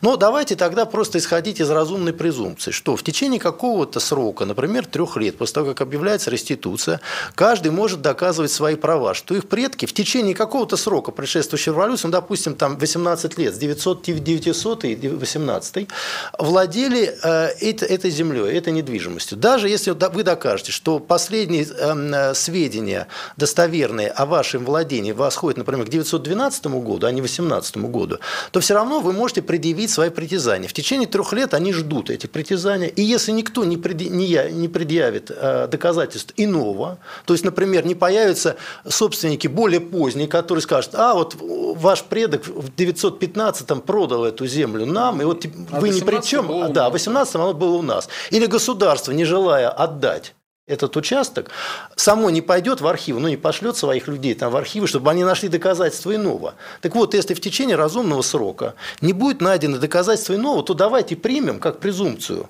да, что вы и являетесь, ваши предки и владели и на 18-й год. Да, это приведет, может быть, к каким-то, там в одном случае из 100 это приведет к каким-то ошибкам, а может быть, в 5 случаях из 100. То есть, грубо говоря, кажется, что только Бог будет знать, как на самом деле было. Но все равно вы добросовестно верите в то, что вы владели, ваши предки владели на момент 18-го года, на момент национализации этой землей. И даже если окажется в итоге, что потом что было не так, это можно по вновь открывшимся обстоятельствам пересмотреть. Угу. Ну, а если не окажется, что это не так, никто никогда не узнает, как там на самом деле было, ну, давайте исходить из того, что вы все-таки владели. То есть, это нормальная презумпция. Понимаете, право состоит из подобных презумпций сплошь и рядом. Презумпция невиновности про то же самое. Вы знаете, сколько оправданных людей на самом деле были убийцами? Огромное количество. Вот их просто не хватило доказательств. Лучше убийцу оправдать, чем 100 невиновных. И здесь то же самое. Наоборот. Лучше 100 виновных освободить, чем одного невиновного казнить. Ну, я понимаю. Невиновных тоже лучше 100 не сажать, так что я тут тоже в чем-то прав. У меня вопрос. А тогда прецедент. Давайте посмотрим, как реституция была сделана в Польше, Чехии, в Прибалтике. Да, кстати, можно добавлю в заключение там дискуссии? Мне кажется, что сама дискуссия, она полезна крайне. Конечно, да. Значит, я, честно говоря, не думаю, что она возможна. Ну, она действительно возможна как политическое решение в каком-то очень ограниченном объеме. Да? Там можно придумать механизм. Я бы вот так сроки не ограничил. Уж очень мало, 3 года. Ну, может, 5 лет. Это вопрос сроков там конкретный. Многие не доживут. Да, слишком большие тоже. Иначе будет непонятно, что делать с этой землей, долго ждать. Да, она повиснет в Балтике, в Чехии. Нет, там как решили. Она повиснет в правовом отношении. Любая эта собственность, на которой будут предъявлены права, повиснут в правовом отношении. И будут проблемы. Укрепить, там нельзя слишком затягивать. То есть, мне кажется, что сама дискуссия – это крайне полезно, да, для того, чтобы прояснить и вопрос этот, и разобраться в нем, и вообще укрепить этот самый институт частной собственности, в интересах чего эта сама идея и провозглашается. Поэтому, да, дискутировать можно, выполнить будет по очень многим причинам очень непросто. А как все-таки было это решено в других странах? Там какой-то срок был для реституции или как? Обычно сроки, да, в течение каких-то сроков. По-моему, в Чехии было 8 лет. Я не помню, тут коллеги-цивилисты этим занимались, у них была справка, могу потом дать. Ну, если вы там ошибетесь, год плюс-минус. Да, ну, тут не важно. Да. В принципе, конечно, сроки, это нормально. Потом вопрос, значит, даже возвращение от частных собственников, и то решался по-разному. Например, в Прибалтике по понятным причинам отбирали даже у частных собственников, у тех, кто жил в квартирах, там, в домах. Ну, потому что это были... Без компенсации? Без компенсации. А это уже несправедливо, мне кажется. Потому что они принадлежали к неправильному народу в Прибалтике. Но, скажем, в Чехии нет, только у государства. Вот это тот путь, которым я предлагаю идти, потому что. Так что по-разному везде было, но, в принципе, реституция – вещь возможная. Еще имейте в виду, что 100 лет вроде звучит много, но уже... Мои деды родились, я еще не старый человек, но мои деды родились до революции. А их отцы, соответственно, мои прадеды, они владели реально землей в определенных там местах. То есть, это, в общем-то, рукой подать, в принципе. То есть, это было недавно. Надо доказать всего лишь, нас разделяют там максимум 2 звена от собственников прежних. А некоторых даже людей постарше возраста 1 звено отделяет. И я еще раз хочу сказать, что это не будет закон в пользу только каких-то сословий. Это будет закон в пользу всего русского народа и других коренных национальностей. Потому что если у вас предки были крестьянами, ну вот сколько у вас там предков крестьян, настолько количество земли вы там сможете претендовать. А земля – это вполне рыночная штука сейчас. Она имеет стоимость, есть рынок земли.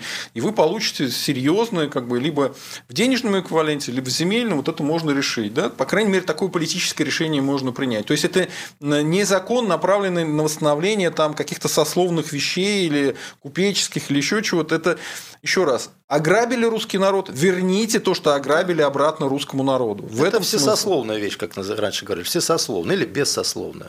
Да нет, ну потом там же переплелись очень многие, значит, там потомки, они как бы с одной стороны там крестьянин, с другой дворянин, с третьей казак, с четвертой там, да, не знаю, бурят, как бы, да. Сословие. Не, ну, они, кстати, были там эти казачьи полки, у бурят тоже.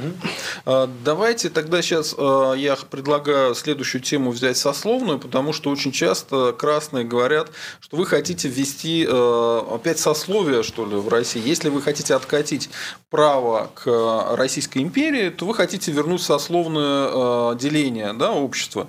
И они основывают это на том, что действительно сословие отменили только при февралистах. Но дело ведь в том, что вот вы тоже нам за кулисами говорили, что реально к моменту 17 года, после 905 года, у тех же там дворян, купцов, у них не было уже таких сословных там каких-то прав, ограничений серьезных. Вот разъясните на юридическом языке, в чем это выражалось, то есть, что сословия уже фактически не работали к 17 году. Ну, они сохраняли престижное в основном значение, ну, понимаете. Это вот как сейчас в Британии, там сейчас в Британии, ну, да, есть дворяне, но у них нету каких-то сословных там, да, прав. Кстати говоря, вот и сейчас можно, в принципе, восстановить аристократию, ну, то есть, грубо говоря, пусть граф или потомок граф, имеющий право на графский титул, называет себя графом. Это что-то изменит? Это для него ничего не изменит. Просто у него будет такой титул. Вот, собственно говоря, уже в поздней Российской империи так и было. Последнее существенное дворянское право – это было право освобождения от обязательной службы. Оно пало в 1874 году, когда была всеобщая воинская повинность создана, введена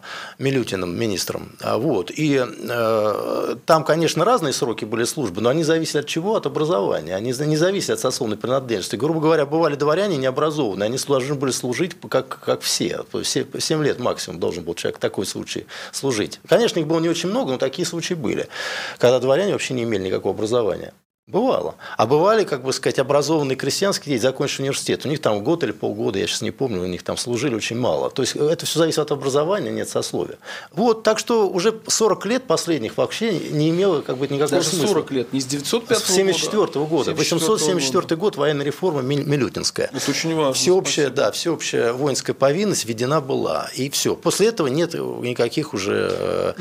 Более того, там у нас вот люди совершенно плохо себе представляют старую систему, старый мир вообще.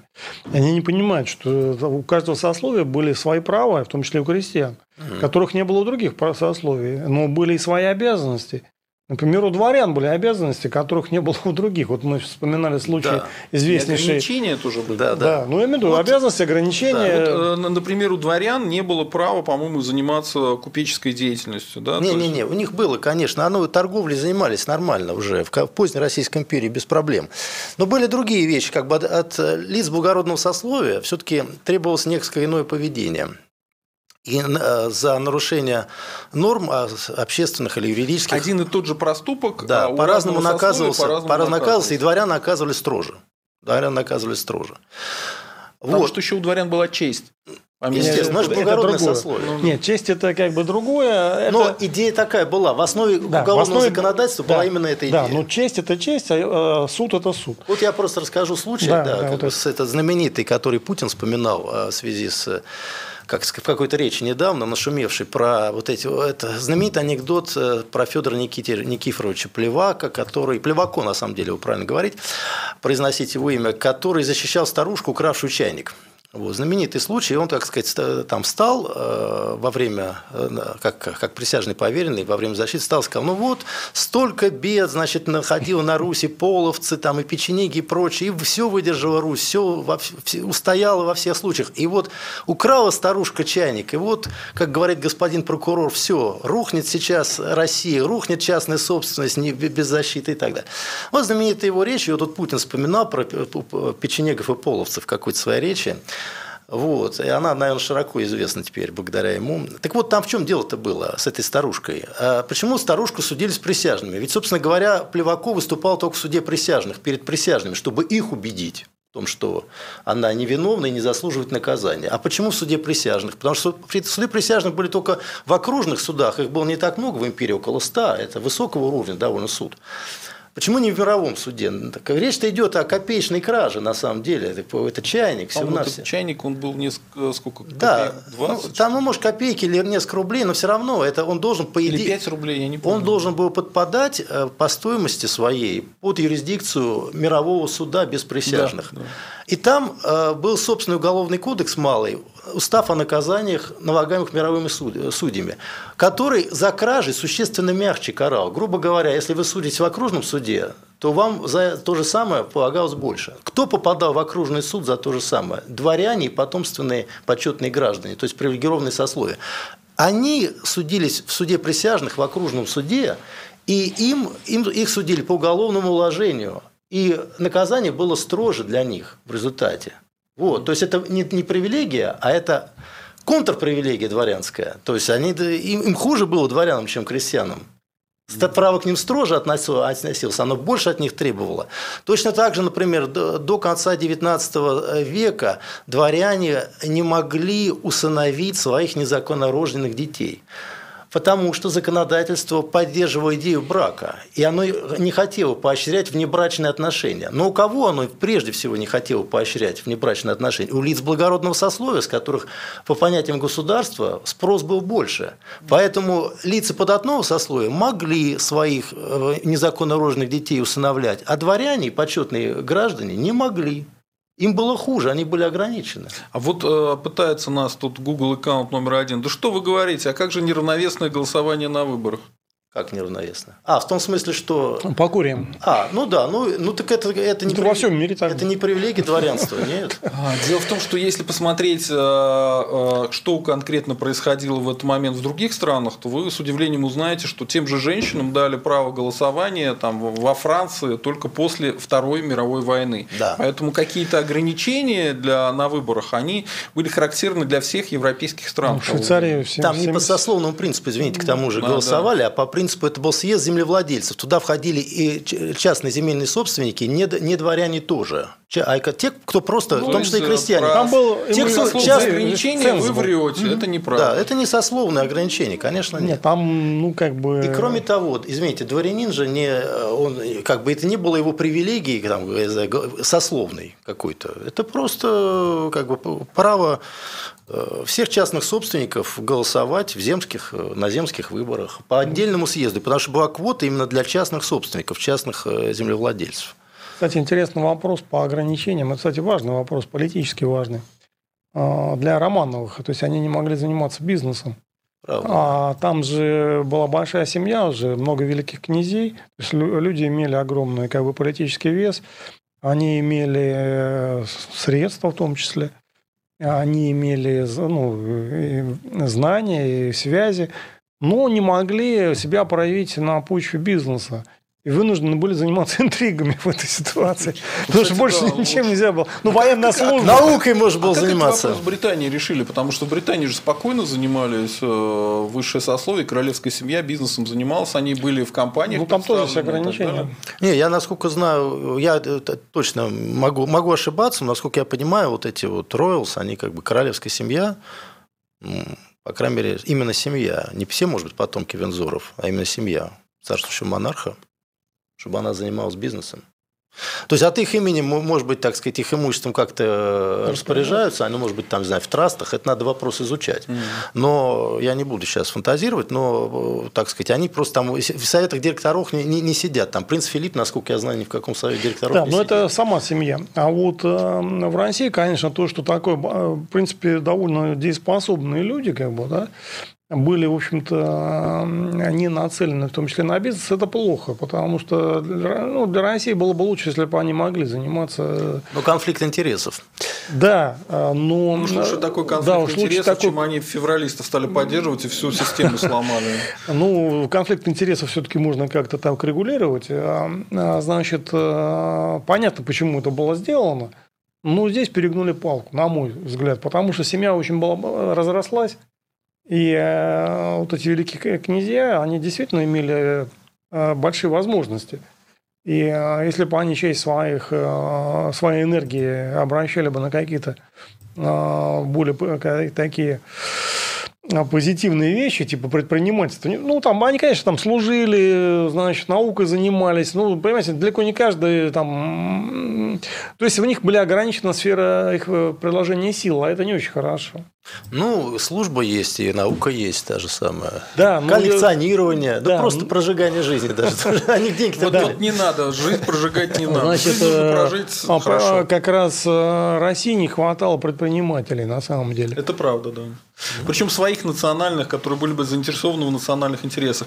Вот давайте сделаем перерыв на вопросы. Народ, присылаем донатами вопросы, потому что они зачитываются в первую очередь. Александр прислал 50 рублей, спрашивает, нужно ли будет вводить цензуру, в частности, удалять весь развлекательный контент из интернета в нынешнем виде: сериалы, игры, песни, сообщества антинациональной и антисемейной ориентации. Ну, на мой взгляд, нет. Зачем вы это... Просто не нужно поощрять это все. Мне кажется, это делается совершенно другим образом. Вы можете при помощи грантов и государства поддерживать то, что вы считаете правильным. То есть, национальной и семейной ориентации поддерживать, а антинациональной и антисемейной пусть это будет там в какой-то форме, как выражение свободных интересов. Мне кажется, это правильно было бы. Ну, наверное. Да. В РНГ, по крайней мере, не надо прям вот запрещать все это. Если человек это хочет, окей. Если там прям конкретно русских обвиняют, что они рабы какие-то или еще что-то, да, с этим можно бороться, но аккуратненько, аккуратненько. Так, что-то добавите? Это отдельная тема. Цензура вообще запрещена у нас, якобы, Конституцией. В то же время мы видим, что она процветает, эта цензура. Более того, как каждый год, даже какой год, уже тут каждый месяц уже там пытаются дозакрутить гайки, придумывали каких-то идиотских законов. Мы, кстати, начали с того, что у нас такие законы, что если их применять, то тут у нас полетят головы направо-налево, но их никто не применяет, их применяют избирательно. Как бы, да? Уже они давно приняты, эти законы, 282. Там коммунистов всех можно прям сразу скупанные в этот воронки там и вести там, значит, по СИЗО там их, значит, мучить, из Ленина, Сталина нужно изымать из библиотек, сжигать на площадях. Экстремистская литература. Экстремистская литература в чистом виде, да. В чистом виде. Памятники там сносить, взрывать, как бы, Ленину.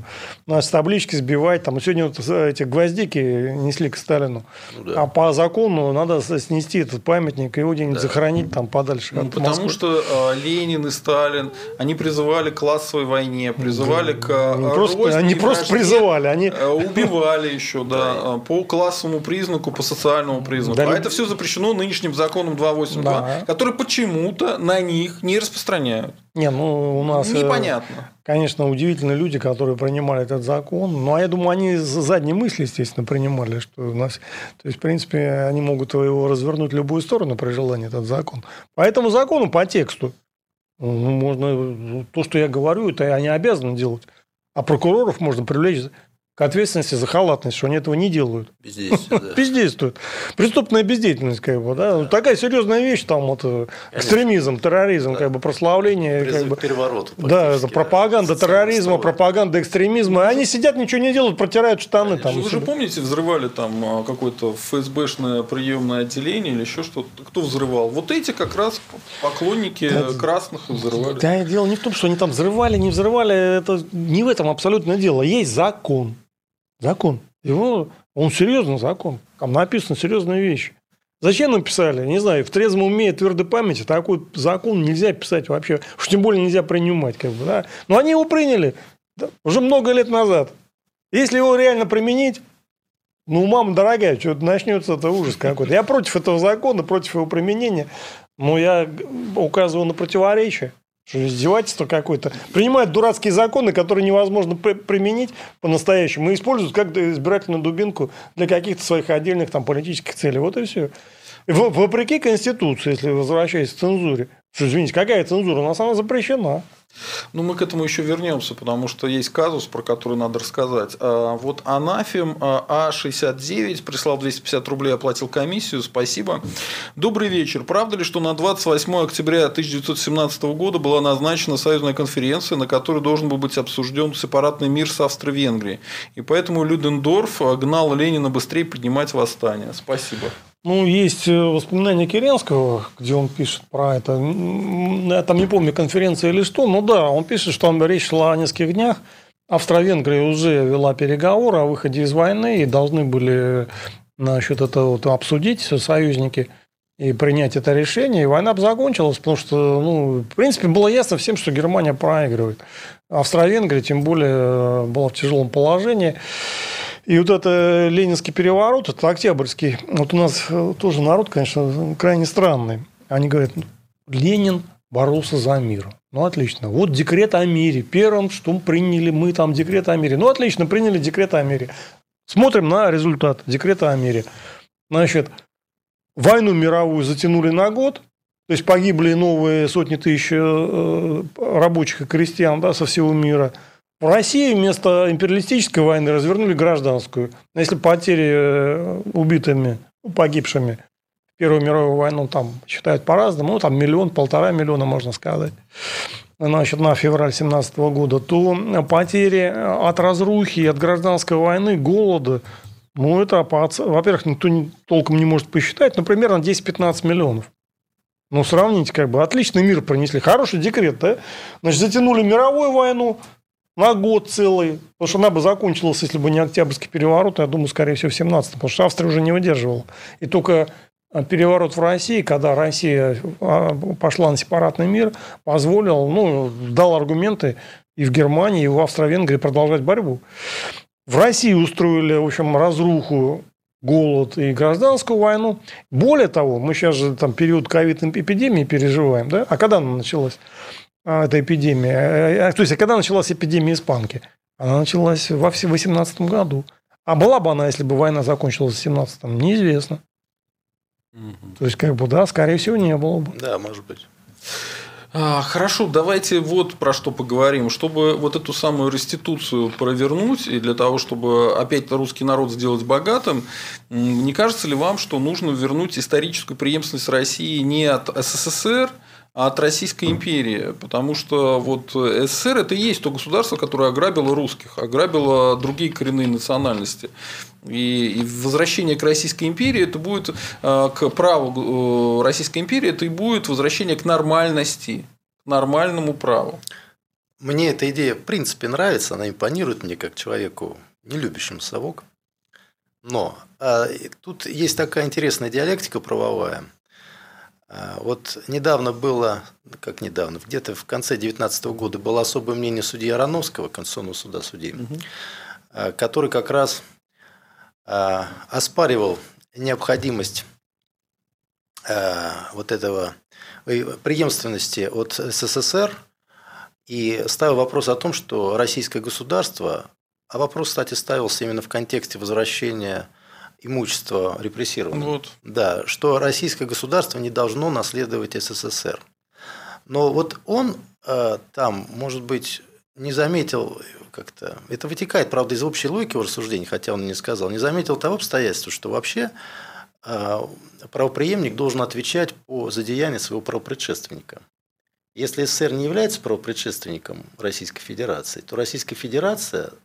логически, строго логически, но юридически не должна отвечать, юридически подчеркиваю, за деяния советской власти. То есть, это значит, что она может, конечно, по собственной воле добровольно, как я, например, Могу за виновного там заплатить штраф, ну, условно говоря. Но это мой добровольный выбор. То есть, а если Российская Федерация является правопреемником СССР, то она не только может, но она и должна платить по долгам советской власти.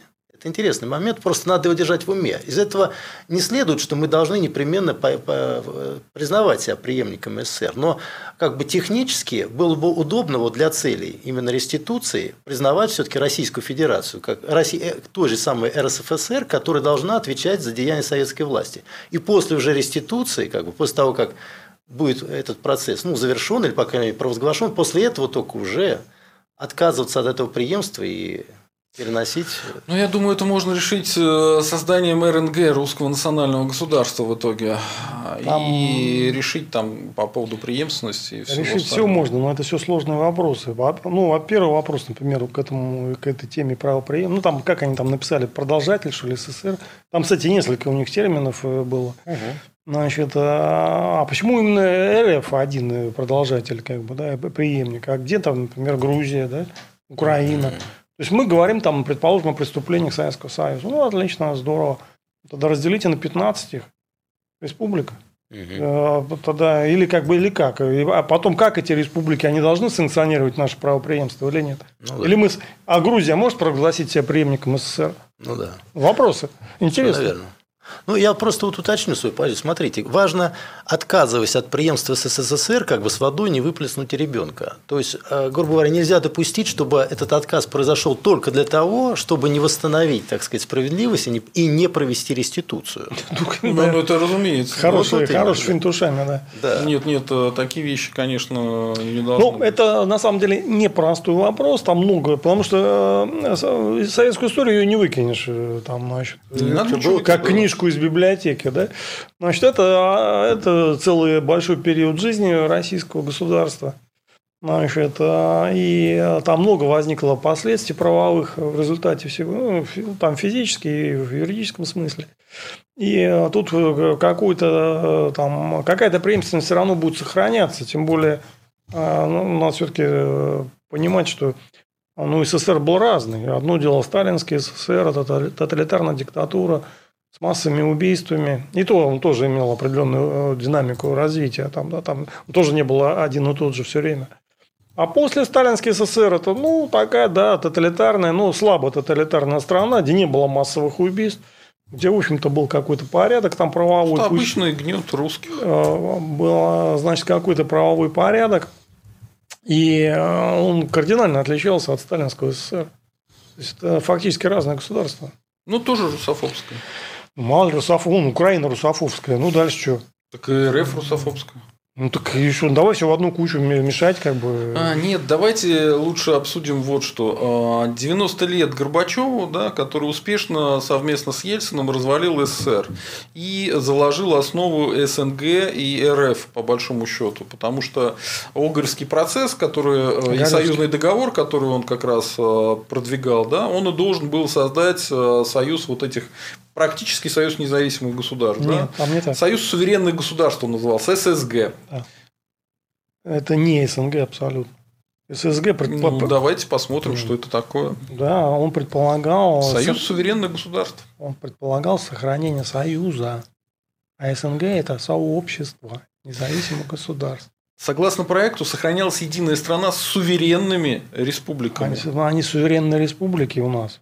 По конституциям этих республик и по конституции СССР, конституция СССР 1977 года, а конституция республик 1978 года. В этих конституциях во всех записано, что союзные республики – это суверенные социалистические государства. Просто концепция суверенитета советская была такая немножко специфическая. Поэтому, значит, кардинальное отличие Горбачева от Ельцина. Ельцин развалил единое государство. Горбачев был заинтересован в его сохранении, поэтому его и убрали с этого поста. И основной мотив был свержения Горбачева – развал единого государства. Там вот народ пишет, что Грузия не правопреемник Грузинской ССР. Формально они так написали, да, но речь о другом идет. О праве Грузии стать правопреемником всего СССР. Российская Федерация же не говорит, что мы правопреемники РСФСР. Она говорит, что мы правопреемники СССР. А вот это на каком основании? Тут вопрос интересный тоже. Значит, ну, как бы они должны спросить у других республик, согласны они, что именно Россия будет правопреемником СССР. Там много нюансов возникает. Значит, это отдельная тема. Но, возвращаясь к Горбачеву, во-первых, текст вот этого союзного договора, это надо разбираться, что это за текст. Когда он там возник и когда его публиковали, тот ли это текст, который на самом деле бы приняли. То еще это вопрос недостаточно хорошо понятный. И свергли Горбачева именно потому, что хотели развалить единое государство. Да, при всех своих недостатках Горбачев его бы не развалил, потому что он был президент СССР. Зачем ему разваливать? И ну, зачем тогда он оставил суверенных государств? Так они и были суверенными еще по советскому. Надо было суверенитет убирать тогда. Он продолжил ту же самую линию. Вот линия СССР – это на развал бывшего русского государства, Российской империи на части. ССГ – это то же самое, только в другой форме. Значит, это все без партии. Значит, объясняю там, да? Вся юридическая основа взрыва будущего, она сохранялась. Она сохранилась в 1917 году, 25 октября, по старому стилю. Да? Был заложен развал единого государства. Но мы говорим о другом сегодня, о ситуации 1991 года. Там было две концепции, две политические линии. Одна политическая линия была союз, ну, так, тогдашний центр, называли его центр, да. А еще это юридически, ничего нового там, вот, там названия суверенны не было, потому что, ну, во-первых, это еще и в советских конституциях они были все суверенные. Во-вторых, все эти республики уже успели принять декларацию о суверенитете, начиная с Прибалтики и заканчивая там Россией. И, кстати, прибалты не согласились войти в эту во всю историю. Это другая тема. Я говорю о другом. Они приняли, они уже успели к тому моменту принять декларацию о независимости, акт о независимости. То есть сначала они приняли, по-моему, еще в 1987 году первую декларацию. В 1988 в Эстонии. В Эстонии, в 1988, да, в конце, в ноябре. Но не независимость еще. Да, нет, они, это был разделенный процесс. Да. Да. Сначала принималась декларация о суверенитете, через год, там два, да, значит, акт о независимости. Они уже успели независимость провозгласить к моменту создания этого ССГ. Но по факту ядро СССР сохранялось бы там с Прибалтики, с Закавказьем или без них, это не важно. Важно, что сохранялось бы ядро России, Украина, Белоруссия, ну и примкнувшие к ним, как бы, да. Значит, вот это был выбор. И был выбор сделан после так называемого ГКЧП и свержения Горбачева. Горбачев олицетворял собой себе более позитивную платформу, чем Ельцин. Потому что он сохранял единое государство. Ему оно было выгодно, потому что он был президент СССР. И никакой приватизации такой бы не было. То есть, при всех своих недостатках, я не сторонник Горбачева, но если уж выбирать между Горбачевым и Ельциным, то, извините, сто к одному надо было выбирать Горбачева. Это, по-моему, даже не обсуждается. Ну, да. По-моему, при Горбачеве до сих пор не было... При Горбачеве не было принято возможность выезда, сохранялись выездные визы. Да, и при Горбачеве не было свободы предпринимательства. Ну, они бы... Поэтому да, все было... Свобода Горбачева – это та еще история. Ну... И самое странное и страшное – это то, что в современном РФ до сих пор вот эта вся тенденция к уничтожению русского пространства, она сохранилась в форме того, что национальные республики имеют статус государства. Ну, да. Одни субъекты имеют статус просто областей, да, а другие имеют статус государств со своими конституциями. В то же время они не имеют права на выход, но имея статус государств, они имеют, значит, возможность объявить о своей независимости, не суверенитете или еще что-то. А почему нет? Если у них есть статус государства, значит, все остальное заложено в зародыше, да, есть. Заложено, но нет, права не имеют. Иди поедь там Мария.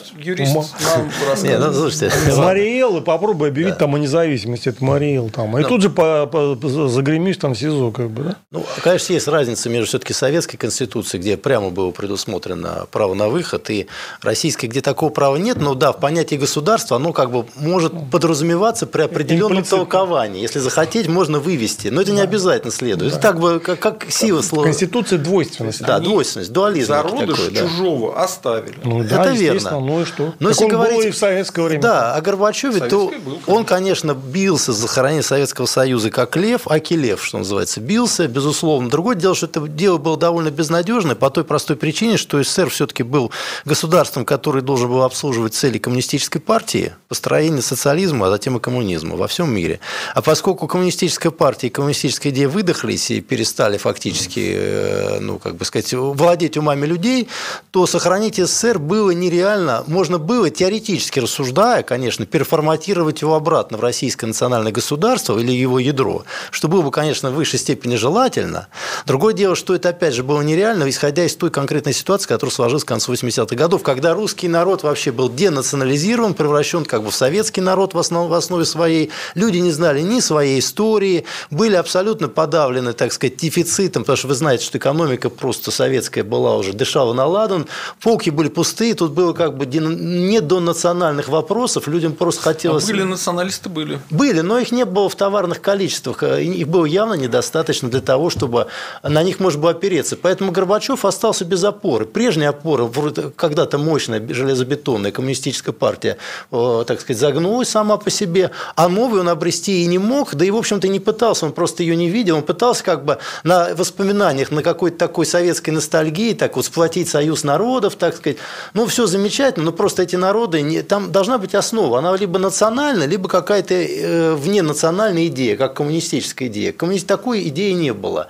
Одна уже была, так сказать, забита вот этими 70 годами, затоптана русская идея с 70 годами господства коммунистического, а коммунистическая, затоптав русскую, она в то же время сама отдала Богу душу, и все как бы. Нет, на кого опереться, вот вам вопрос опереться? В лоб там, да? А вот Евросоюз на основании какой идеи создается? А, ну это-то можно. Общего рынка. Да, общего рынка. Тогда следующее мое рассуждение. Вот вам два контраргумента. Во-первых, 17 марта 1991 года был проведен референдум. Если бы не насильственное свержение Горбачева, то был бы принят этот ССГ, там, этот обновленный союз. И спокойненько мы жили бы в едином государстве, без всяких проблем. Это раз. Никаких там сил там, у Украины, там, у Белоруссии при минимальном сопротивлении центра, да там в Белоруссии не было таких даже особых, значит, попыток. На Украине тоже, честно говоря, когда КЧПП был, все помалкивали, правильно? КГБ работало украинское, а эти все как бы националисты сидели, молчали. Никаких ни демонстраций не было. Где были демонстрации во время КЧП? Они были в Москве и в Питере. Угу. Ни в Киеве, ни в Минске. Да, Майдан не собирался. Да, в Алмате, никаких не было миллионных толп народу. Все сидели, ждали, что скажет Москва. Вот и все. И в провинции также. Значит, Москва все решила. А Москве решил все это дело переворот государственный. Это раз. Второе. Извините, распад СССР привел к страшному, глубокому кризису. Все стали жить там, ну, процентов на 30 минимум хуже. Именно потому, что были разрушены народохозяйственные связи. Общий рынок, да. Да, извините, это как бы... И что, это какой-то маломальский грамотный экономист не понимал, к чему это все приведет? Да это, по-моему, аксиома вообще. Ну, как они, что там это... Конечно, я сам был депутатом в это время Московского совета, был секретарем бюджетной комиссии. Я, конечно, ну, видел, что за народ принимал решения, которые даже ничего такое суверенитет не знали, ничего уж там говорить. Значит, про какие-то экономические сложные вопросы. Но для профи это было все совершенно очевидно, что распад СССР приведет к страшному экономическому кризису, как оно и произошло. И об этом многие говорили. Ну, в том числе там, в высших эшелонах. Я был против коммунистов, да, но я был и против распада. Да, поэтому... Как раз по этим причинам. Да, это вообще территория русских, которую кровью наши предки завоевывали. Это хороший вариант. Но я говорю про Горбачевский. Не говорю про хороший. Значит, Горбачевский вариант имел под собой основу, во-первых, экономическую. Во-вторых, люди проголосовали, они не хотели, и не было никаких сил, кроме отдельных республик, ну, мы можем сказать, что, ну, Прибалтика ушла бы, там, может быть, Закавказье, ну, может быть, Молдавия частично ушла бы, и все. А Средняя Азия ушла бы? Нет. О, и мы бы сейчас жили в мусульманском государстве. А мы и так в нем живем. Ну, не до какой степени это имеет значение. А вот не факт, да, знаете, трудно сказать, как это было бы, да. И потом это, такие вопросы решают хозяева, да. Ну, если мы посчитали бы, что нам выгодно отделиться от конкретных республик, ну, и надо было отделиться, если это действительно выгодно. Значит, но не отделяться от Беларуси, не отделяться от Украины, не отделяться от Казахстана. Извините, да, это кардинальный вопрос. Мы сейчас еще неизвестно, что у нас будет с Украиной. Да, в любой момент может все что угодно произойти. Мы уже имеем там полугорячую войну. И что завтра будет, и как это наши конкуренты используют, абсолютно неизвестно. Вплоть до применения атомного оружия. Значит, никто не может гарантировать, что этого не будет. Значит, а Горбачевский вариант этого гарантировал. Да и сохранение Союза, оно все-таки дало бы большую мощь нашему государству единому. Пусть даже там обрезанному, как говорится. Ну, это солженицынская идея, да. Давайте сохраним Россию, Украину, Белоруссию и Северный Казахстан. Я не против Средней Азии, потому что по факту мы то же самое... Мы не думаем, что вся Средняя Азия бы взяла бы, снялась с места и приехала бы жить в Россию. Ну, такого не было бы. Те люди, которые способны приехать, они и сейчас едут. Ну, вот армия, грубо говоря, была бы у нас сейчас и мусульманской, потому что, конечно... это вопрос другой. Это вопрос решения хозяина. Ну, как бы, какой хозяин? Хозяина это как раз не было. Вот смотрите, даже вот эта идея солженицынская, как на нее отреагировал Горбачев? Ведь она вроде была здравая, да, вот именно восточнославянская. Он сказал, ну, он живет там прошлым, прочее. То есть Горбачев отреагировал как чисто советский человек на эту идею. Он все был интернационалист, он все думал, что возможно какое-то государство без ясной национальной основы. Идеологической основы не было, а национальная основа какая? Непонятно. Он против русской основы возражал. Это Солженицын был за нее.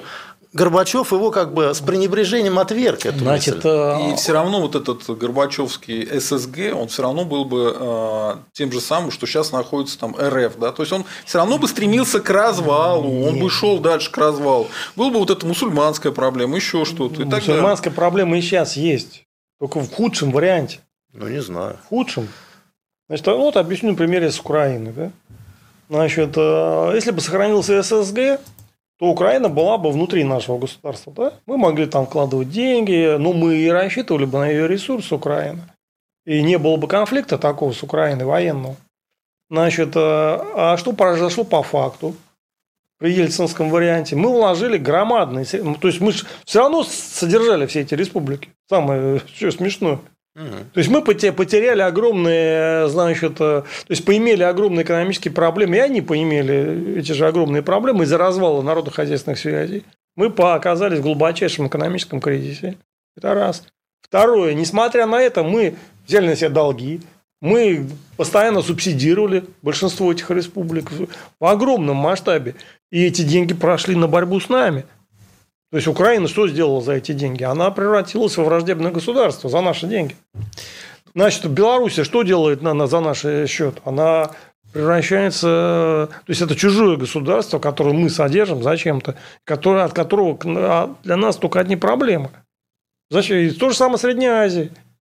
Здесь, конечно, если, понимаете, мы говорим, а вот неправильно политику ведут. Ну, не ведут, так они в любом случае вели бы неправильно. Что сейчас ведут неправильно, что при Горбачеве вели бы неправильно. Ну, тогда бы все-таки основа, база была бы для правильной политики. Да а так мы разделились сейчас с Украиной. Ну, что вы будете делать с Украиной? И так для русских хреново. Нет, и горбачевский вариант, он, может быть, и мягче там был бы, но он был бы точно так же... нацелен на, во-первых, не сохранение русского ядра. Вот правильно Александр говорит, что он отказывался от этого. Ему это было неважно. Ну и что? То есть отказывался от сути. Вы не понимаете. То есть он бы точно так же боролся бы дальше. Вот был бы у нас президент Горбачев, точно так же бы боролся с русским народом. Послушайте, да? Значит, сейчас Украина является врагом, военным в том числе, оппонентом. В этом варианте этого бы не было бы. Но вариант бы сам не мог состояться. Вот в чем проблема. Он желателен, но как бы не, ну как он состояться? Он мог состояться. Почему же? Там госпереворот решил все дело. Ну, они, конечно, несколько... Он выборы, что ли, проиграл Горбачев? Что он сделал? Нет. Его сняли именно госпереворотом. Все-таки там 3 дня. Это действительно было тихо. Вы правы, как говорит, что все было тихо и в Алмате, и в Киеве. Но это было 3 дня тихо. Дальше просто, если бы ГКЧП закрепилось в Москве, еще не факт, что все там на местах бы прям взяли бы... Да, не знаю, как... бы не пикнул. Вот раз. Потому что даже Прибалтика не пикнула. Ну, я могу это гарантировать. Ну как? Ну очень просто. Уже не было ресурсов реальных. Да и ресурсов в России не было. Ну что? Союза не было практически. В России полно ресурсов. И в Союзе полно ресурсов. Главное, это окей. Ну хорошо, как бы слово против слова. Просто не прямо слово. Я говорю, исхожу из фактов. Ну, например, во-первых, не было никакого ГЧП. Ну, это как бы, по-моему, очевидная вещь. То какая-то там фикция была. Ну, я их видел, они по пресс-центре МИДа выступали. Да, понимаете, а это доказать, что их не было. Объясню, почему. Ну, хорошо. Объясню. Вы как профи должны это, как бы, принять мою аргументацию. Во-первых, зачем они вообще там собрались в этом пресс-центре? Они должны были раздавать приказы, а не объяснять каким-то дурачкам, там, журналистам свои действия. Зачем? Кому это надо все? Они издают приказы, издают манифесты. Достаточно. Во-вторых, ну это как бы ладно, здесь можно спорить. Хотя это, по-моему, бесспорная тема. Ну, бог с ним. Я говорю, один аргумент убийственный для всей этой концепции ГКЧП. Если бы ГКЧП силами КГБ реально было бы сделано, никто никогда не стал бы показывать по центральному телевидению дрожащие руки Янаева. Это просто невозможно. Никогда, ну, знаете, в колхозе будет переворот, никто не будет показывать, что, значит, у председателя колхоза вновь избранного дрожат руки. Но там просто убьют на месте там, кувалды, там, прибьют этого человека, который это покажет. Тем более, зачем прямой эфир? Там нельзя было запись, что ли, показать. Так не бывает просто. Потому что СМИ были уже не на их стороне. Нет, значит, СМИ не на твоей стороне, а КГБ у тебя есть? У тебя нет службы, пресс-службы, что ли, КГБ? И КГБ уже, видимо, не совсем на их стороне. А вот именно, да. То есть, мы говорим о том, что там совсем... Это было совсем не то, что нам кажется, да? Никогда. Альфа отказался идти на штурм. Ну, это бред. Говорят, что отказался. Ну, говорят, я тоже могу сказать. Американцы были на Луне, да, на самом деле неизвестно. Гудков говорит, что да, они там отказались. Да бред это все, это никакий Альфа никуда бы не отказался. Это КГБ, ребята, ну что? Кто там что мог отказаться? Сейчас никто не откажется. Вот сейчас пошли на штурм, все пойдут. Никуда не денутся. И тогда пошли бы. Вот, не знаю. Это было КГБ, люди помнили, что людей там массами убивали. Вы что, думаете, там они... И просто приказов не было. Никто-то никаких приказов не отказывался. Это глупость. В атмосфере 91-го года очень сложно было дать такой приказ. Значит, все это ерунда. Ерунда. Значит, вот я приведу пример простой еще один. Нашу дивизию выдвинули там, Псковскую, в Таллин, там захватили телебашню, еще там что-то сделали. Что, кто-то отказался, что ли? Поехали, все, и никто не сопротивлялся. Приехали, заняли телебашню. Все. А толку не было все равно. А потому что это было все подстава. Это была провокация. И госпереворот был против Горбачева. Значит, очевидно, не какой-то не ГКЧП, а непонятно что. Все-таки акцентирую внимание. Вы думаете, что в КГБ не знают, как делать госперевороты? Что они не понимают, что нельзя показывать по центральному телевидению дрожащие руки там, диктатора? Ну, это бред. Там, ну, согласитесь, это бред. Так не бывает. В крайнем случае, там, если бы вот я бы занимался этим госпереворотом, я бы увидел, что идет в эфир такая как бы картинка, я взял бы пистолет, застрелил бы этого оператора. Но был все. Легитимный Ельцин, который 57% в первом туре набрал. Это все в отличие от Горбачева, которого избрали на съезде. Я не спорю, да. Но если мы идем на переворот, плевать нам на легитимного Ельцина. 57%. Да плевать. Ну, тогда не надо ходить на перевороты. Ну, вот. Да, они вот попытались деваться. Они не пытались. Иначе бы они не показывали дрожащие руки по центральному телевидению. Это не переворот. Это все что угодно, но не переворот. Это не на Ельцина ориентировались многие СМИ, в том числе и центральное телевидение. Дело не в СМИ и не в центральном телевидении. Смотрите. Мы снимаем пресс-конференцию. Вот мы с вами переворот, да? Ну, кого мы берем на эту пресс-конференцию? Людей, которые уже... Дорогие русские, с сегодняшнего дня мы вводим русское национальное государство, так что ли? Да, примерно так. Если ты идешь на переворот, то есть там действовала статья «Измени Родине», смертная казнь действовала тогда в СССР. Да, кстати, есть. То есть люди шли, ну, как и по официальной легенде, они шли под эту статью, их потом, кстати, могли и казнить. А почему нет? В Румынии же расстреляли Чаушеску. Значит, они шли якобы на, так сказать, такие действия. И они что, азбуки не знают госпереворотов, что ли? КГБ нет ни одного специалиста по телевидению по госпереворотам. Ну, ребята, ну это детский сад. Ну, так не бывает. Ну, не бывает так. Люди сотни переворотов устроили там по всему миру. А тут у себя в Москве я могу понять любые ошибки, могу понять там недоделки, там какие-то колебания, там предательства. Все могу понять, кроме одного. Никто никогда не будет показывать дрожащие руки по телевидению. Да, не эти дрожащие руки. Это поэтому по одному этому кадру все сделали вывод, что дело нечисто, что-то не то. Медведь прислал 100 рублей. Спасибо, Медведь. А сейчас развернулась пропаганда по внесению наследия СССР в историю России. То есть, они видят себя будущими Романовыми. Тот же царский орел в Геленджике о многом говорит. Кстати, читал, что Горбачев вел аморальный образ жизни в 60-е, смотрел американские фильмы, пил колу. СССР рождал феерических англофилов. Интересный вопрос. Пил колу, значит, вел аморальный образ жизни. Да. Сегодня танцует джаз, а завтра продаст. Не, ну, кстати, пепсиколу производили в СССР, несколько заводов было. Да, что-то было вроде, да. Не, производили, а я просто даже, наша часть строила, в том числе, завод пепсиколы в Новороссийске. Я не думаю, что они хотят быть новыми Романовыми. Если бы они хотели быть новыми Романовыми, они бы воспринимали эту страну как свою страну, и их бы дети бы здесь жили, и дети всего ближайшего окружения бы здесь жили, не имели бы там двойное гражданство и не шастали бы черт знает где. Поэтому нет, они хотят быть колониальными чиновниками, а на пенсию уезжать на Запад. Это совсем другая история, это не Романовы. А атрибуция какая-то там, гербы, ну для них это фишечки, шашечки. Шашечки или ехать. Вот они едут в другую сторону, не в сторону Романовых. Ну да. Вот вас спрашивают, смотрю с опозданием ГЗАК, но замечу, дворяне не платили налогов, выкупные платежи те же. А выкупные платежи – это не налоги. Это у них как бы покупали землю, поэтому они получали. А да. По поводу налогов платили они налоги или нет? Смотря какие. Некоторые платили, некоторые не. Совсем без налогов, конечно, они платили некоторые налоги. Например, если он занимался этим, как его, промыслом каким-то, а многие дворяне занимались промыслом, то платил промысловый налог на общих основаниях. Вот. Потом подоходный налог уже в начале 20 века ввели.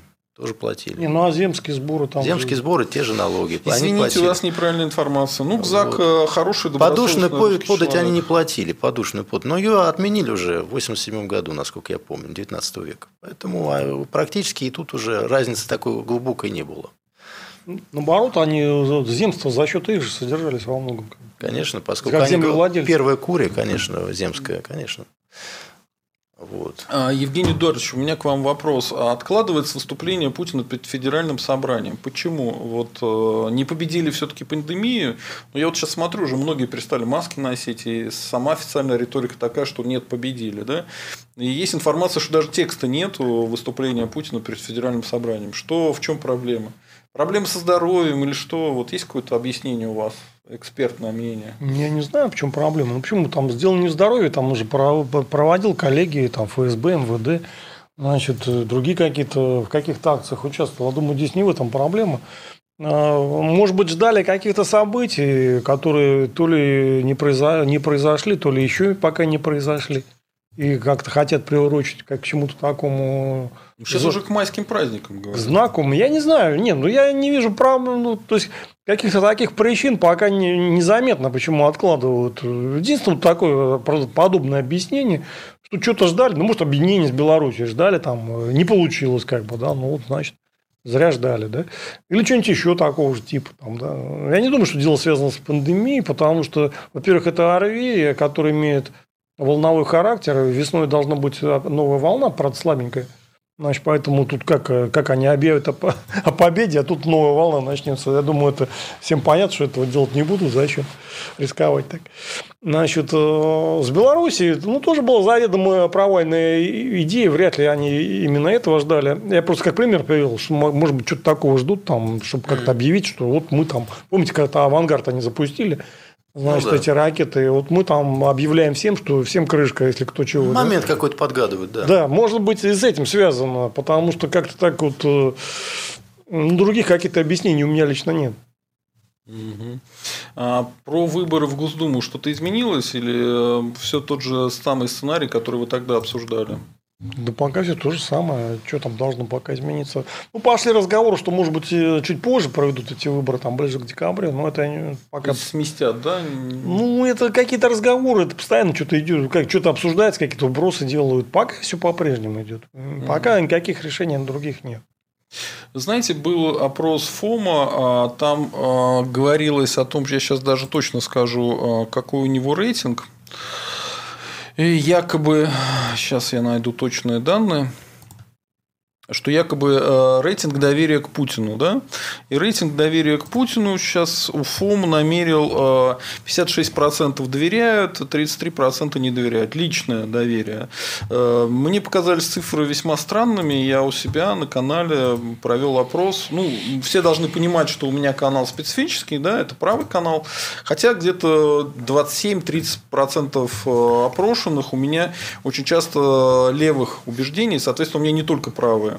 Так вот, у меня сейчас 523 голоса, да, доверяют Путину 8%, не доверяют Путину 92%. И если смотреть по другим опросам, которые я проводил, да, которые можно... Я бы подал в отставку при таком. Проверять. Нет, да. Вот отношение нереально, к санкциям, да, например, против путинских олигархов. Эти санкции против русского народа, потому что Путин – это Россия 9%. Правильно, пусть путинская элита арестует самого Путина 91%. Да? И вот таких вот опросов у меня много, они все бьются в одну и ту же сторону. То есть, где-то от 8 до 10%. Я вот, думаю... мы, получается, такая моя версия, что мы сейчас можем вспоминать опыт управления Ельцина при низком рейтинге. Да? Нет, пока вот еще как это делается? Пока до этого далеко. Значит, это опрос, это совершенно не референтная группа по отношению к населению. И, конечно, у населения сохраняется определенное доверие. Ну, не то, которое было, конечно. Оно упало. И это проблема для Кремля. Я не настаиваю на том, что у меня точные данные. Я просто говорю, что я не доверяю данным ФОМа. Я не заставляю доверять данным ФОМа, я им тоже не доверяю. Дело не в этом. Просто я как социолог могу быстро объяснить. Очень быстро, коротко. Они звонят по телефону. Выборка у них примерно та же самая. У меня, как правило, 1000 человек отвечает. У них тоже 1000 человек на всю Россию. Да? И они спрашивают по телефону, там, Иванов Иван Иванович, здравствуйте, вы доверяете Путину или нет? То есть, они знают адрес человека, они знают его имя, отчество, и его спрашивают про доверие. Ситуация, когда у нас такая квази-диктатура, ну, понятно, что будет отвечать человек. То есть, у них методика изначально неправильна. Моя методика, ну, не супер достоверная, но у них-то она изначально неверна. Я не про это. Я говорю по общему как бы впечатлению, даю оценку экспертную, а не какой-то там опрос. Значит, у Ельцина вообще была реальная проблема с доверием. Особенно после 1996 года он с трудом выиграл эти выборы, там создали, в общем, довольно с большим трудом такую ситуацию. Он смог их выиграть, но после этого, конечно... Там сдали Грозный, значит, начался вот этот бюджетный как бы сумасшедший дом, когда денег стало не хватать. Потому что реально самые такие большие проблемы – это вот 96-й, 97-й, дефолт 98-го года. Там просто все по наклонной катилось. Конечно, у него доверие упало там, ну, до минимального, там, на уровне 50%. Ну, рейтинг, я имею в виду, доверие чуть побольше. А у Путина такого пока нет еще. Да, она у него сильно упала, но не до этого уровня. Разница пока, ну, кардинальная. Поэтому нет, они решают другие проблемы, не ельцинского типа. Ну, проблема вполне серьезная. Ну, при Ельцине вот этот период был характерен тем, что постоянно менялись премьер-министры. Да? Были судорожные поиски наследника. Ну, по поводу наследника сейчас тоже какой-то разговор про трансфер власти, возможных наследников ведется. Ну, вот премьеры поменяли Медведева на Мишустина. Да? Ну, при Путине что Мишустина тоже... останется, вообще не факт. Это мы не знаем. Ну, во-первых, при Путине тоже меняли этих премьеров. И он далеко не один был премьер. Был Касьянов, был Фродков, был Зубков. Значит, Медведев. То есть, нельзя сказать, что там никого не меняли. Сам Путин был. Сам Путин умудрился быть, значит, един в двух лицах. Поэтому назначение Мишустина, оно имеет другой характер. Ну, во-первых, действительно сложная ситуация. Нужно более такой, как бы, в оперативном плане дееспособный человек. Во-вторых, был разрушен, уничтожен тандем, который был и сохранялся в каком-то виде до прошлого года, который сложился вот после, когда стал президентом Медведев. То есть, возникла история с тандемом. Да? Это определенный, как бы, такой формат политический. И этот тандем существовал до начала прошлого года. Да? И уходом Медведева с поста этот тандем был разрушен. А сейчас другая ситуация. Путин остался, как говорится, один, и преемника ищут. Ищут пожарные, ищут милиция. Ищут, но пока найти не могут. Значит, а что за этим стоит? Ну, мы не знаем. Это, как бы, если бы знали, то бы никому не сказали. Это... Да, уж точно. Ну вот я обещал вернуться к проблеме Сталина и к проблеме Яндекс.Дзена. Хочу рассказать о такой истории, которая вот со мной конкретно произошла. Мне пишут, я на канале Яндекс.Дзена размещал материалы, в том числе про Сталина, и там были там слова типа «фигляр Сталин», «фейковая сверхдержава СССР». И вот они мне пишут, что эти материалы «язык вражды» или «хейт-спич» – это высказывание, которое выражается ненависть, оскорбление по отношению к человеку или группе людей. Сюда же относится уничижительная, сниженная лексика или грубые формулировки. Мы хотим, чтобы каждому пользователю было комфортно на нашей платформе, поэтому в материалах, размещаемых в Дзене, не должно быть подобного контента. То есть, я их перед этим спрашивал, ну хорошо, вот допустим, Сталина вы защищаете, ну значит ли это, что и Гитлера вы должны защищать? То есть, если я про Гитлера напишу, что он убивал русских, что он палач русского народа, то это тоже язык вражды. То есть, Нюрнбергский процесс алё куку не проходил, это вас не касается. Или, допустим, я напишу про Чикатило, что Чикатило убивал людей, что он мерзавец, подонок и маньяк. То есть, вы какую социальную группу или человека защищаете? То есть, маньяков? Ну вот это совершенно фантастическая вещь, и, наверное, отдельный ролик на эту тему напишу. Ну вот, получается, да, они защищают вот Сталина, сталинистов и людей, которые уничтожали русских. То есть они защищают вот эту самую классовую борьбу, язык вражды, которую, собственно говоря, всегда использовал тот же самый Сталин. Вот это парадокс, и он вот фактически вот против меня применен. Ну вот так. Вот эти гвоздички, которые сегодня приносили на могилку Сталина. То есть, мы живем вот в этом обществе. Мы наследники СССР. Поэтому никакой алё, гараж не будет частной собственности. Ничего здесь не будет до тех пор, пока они Сталина защищают. Ну, понимаете, вот у вас, как у русского человека, все склонность к обобщению излишнему. Понятно, мы там миллион раз обсуждали то, что этот сталинизм особо пропагандирует, но они не могут прямо сказать, как они не смогли эту память к Дзержинскому поставить. И хочется, и колется, да. И надо бы, да некрасиво как-то выглядеть будет. Они... Институция Феликса, я бы так сказал. Да, то есть, они как-то вот мечутся. Ну, как, не мечутся, они это все действительно продвигают, этот косплей сталинский. И они же продвигают не реального Сталина, они продвигают какой-то там фейковый какой-то образ, который вообще абсолютно не соответствует никакой действительности. Если бы люди знали, кто такие были реально Ленин, Сталин, там, Дзержинский, никто бы их не стал продвигать никуда вообще. Это только можно на незнании спекулировать и манипулировать малограмотными людьми, которых у нас, естественно, большинство, потому что люди не могут глубоко сами докопаться там, до каких-то там... Они защищают экстремизм. Сложных... Получается так.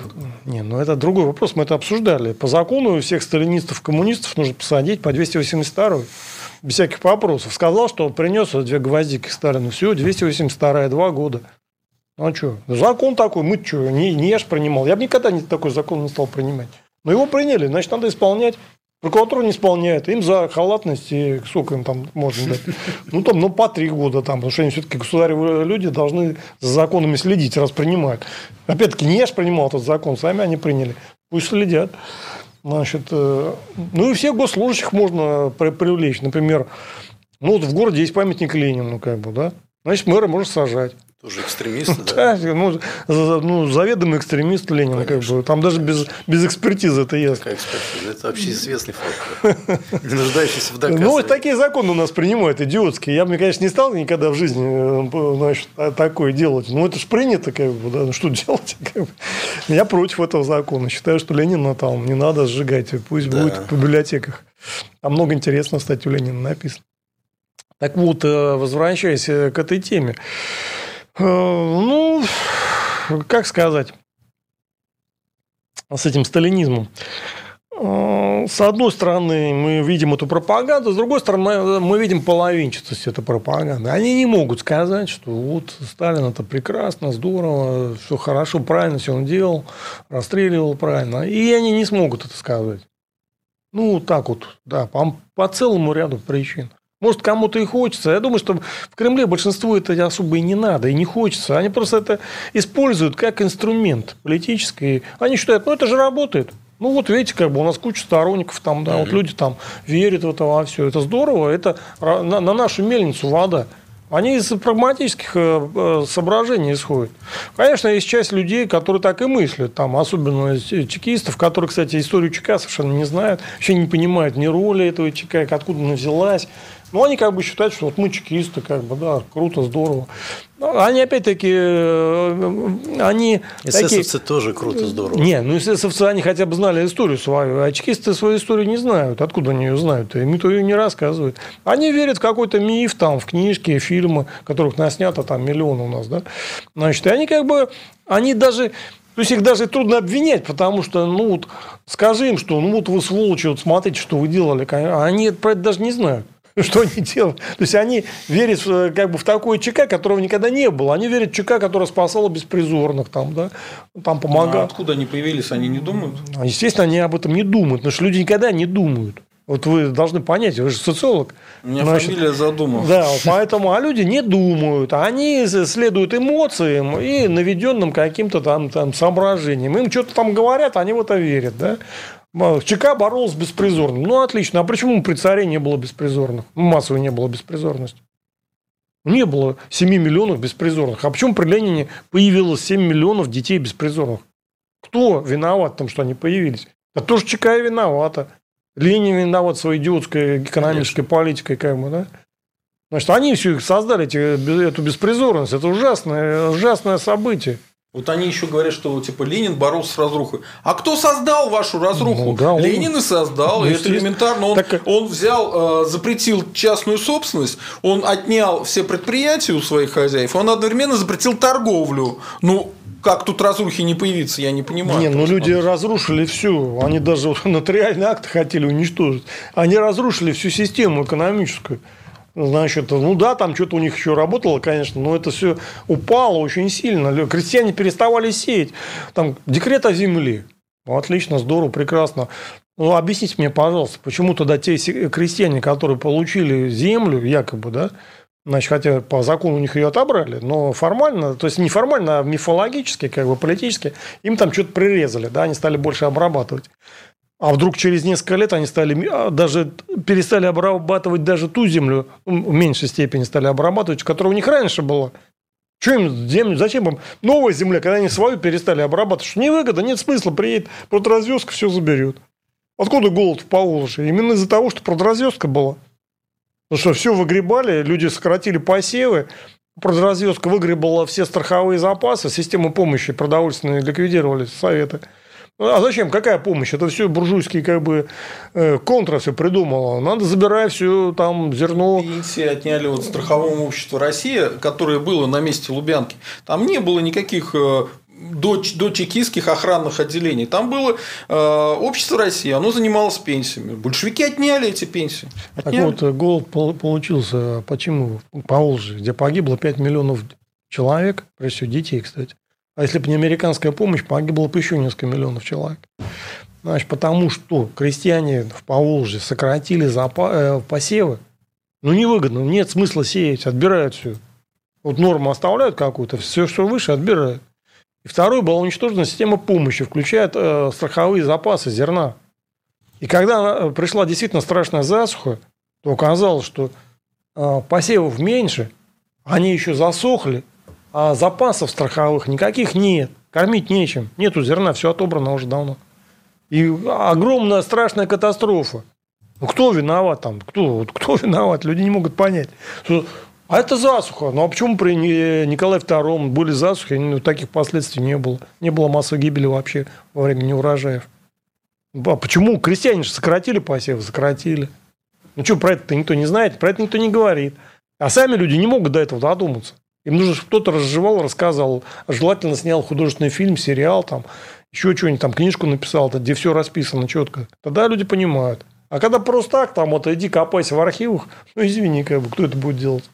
Поэтому все это и работает. И люди, как бы, даже чекисты, они ну, в общем, реально не знает историю своей собственной организации. Там какие-то отрывочные знания есть, не более того. Да, но она преподносится в таком положительном свете сейчас, ну, понимаете? Да. Да. Они не просто не знают, они как бы знают то, что знать не надо, или часть. Они знают, они придумывают. Вот они, например, придумали, что при Николае II были какие-то голодовки, и миллионы людей умирали. Да, этого не было, это не было. Это известный фейк, который уже там давно разоблачен миллион раз. Хотя они его придумали, что и в США был голод, оказывается, во время Великой депрессии, и тоже умер. Какие-то миллионы людей, понимаете? Эти бред опровергать можешь всю жизнь, да. Не опровергнешь. Тут просто действительно... Дело в том, что вот я недавно помню как-то, ну как недавно, года два назад, помню, включил телеканал «Культура» почтенный. Там был фильм про ЧК какой-то, и там кадры были, значит, Дзержинский едет там в автомобиле или садится в автомобиле, два каких-то историк, я уж не помню, кто они, обсуждают это, ну, знаете, с таким елейным тоном. Ой, Феликс Эдмундович, вот смотрите, вот он сидит,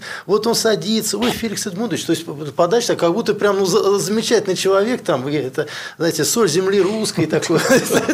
Мы даже счастливы его видеть живьем, понимаете. Ну, то есть, как Лев Толстой, а может, даже там, я не знаю, Чехов, там, ну, прям такое отношение, как будто вот человек с великими заслугами, перед русской страной и так далее. То есть, и ни слова о том, что это вот действительно зверь, который расстреливал людей пачками, там совершенно ни за что. И, хотя и вот бы... так подается. Это, да. А люди это смотрят, да. И у них как бы остается осадок в уме, что ЧК, да. Дзержинский, это здорово, это хорошо. А кто за это отвечает? Все-таки власть отвечает. Конечно. Телевидение все и под ней. Так вот, смотрите, с детьми. Это ведь страшная трагедия. В результате революции, конкретных действий, планомерных, кстати, действий, террора, голода, разрухи, миллионы детей оказались на улице. Многие погибли. Ну да, там ЧК, там им поручили, они там боролись. Так, значит, сами создали проблему, значит, огромную трагедию фактически, значит, создали. Ну, потом, да, боролись с последствиями. Ну, да, какие-то люди, там, например, Макаренко, его там, в конце концов, записали в НКВД, значит, и он там в этой колонии что-то полезное делал. Они в колонию беспризорников отправляли. А куда их отправляли? Нет, а их и надо было в колонию отправлять, потому что это люди после года 2-3 на улице. Ну, там проституция, грабежи, да. Ну, они там могли убить, там, воровать, и их могли убить. За воровство часто детей убивали, значит, забивали просто насмерть, да. Я помню, был такой фильм там, советский «Путевка в жизнь». Ой, значит, там какой-то мелкий там шкет, значит, его там эти поймали чекисты, спрашивают, ну ладно, расскажи нам, что тебе нужно вот от жизни? Он говорит, марафету, водки и девочек. Значит, ну, чему там ребенок мог в ситуации угрозы жизни научиться... Марафет – это наркотики, ребятки. Да, научиться на улице. Конечно, он превращался в какое-то такое полудикое там, да. Существо, которое только в колонии можно было с ним как-то справиться. Маугли в плохом смысле. Да. То есть, это страшная трагедия, которую скрывают от нас. Да. Ну, реально скрывает, никто же не рассказывает, что это сами Советы все и сделали, что при царизме такого издевательства не было над детьми.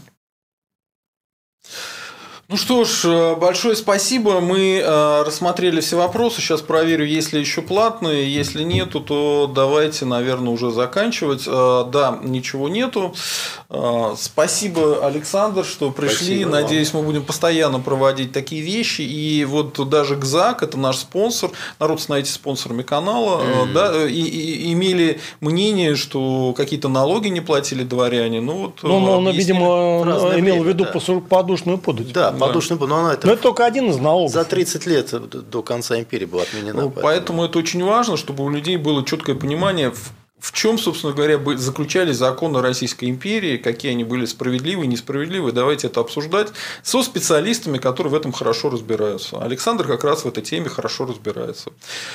Спасибо, Евгений Эдуардович. Это было очень интересно. Об этом стоит задуматься. И спасибо вам за то, что нас смотрели, присылали донаты, за то, что поддерживаете нас. Подписывайтесь на канал, ставьте лайки, пишите комментарии под видео. Всем счастливо, всем пока.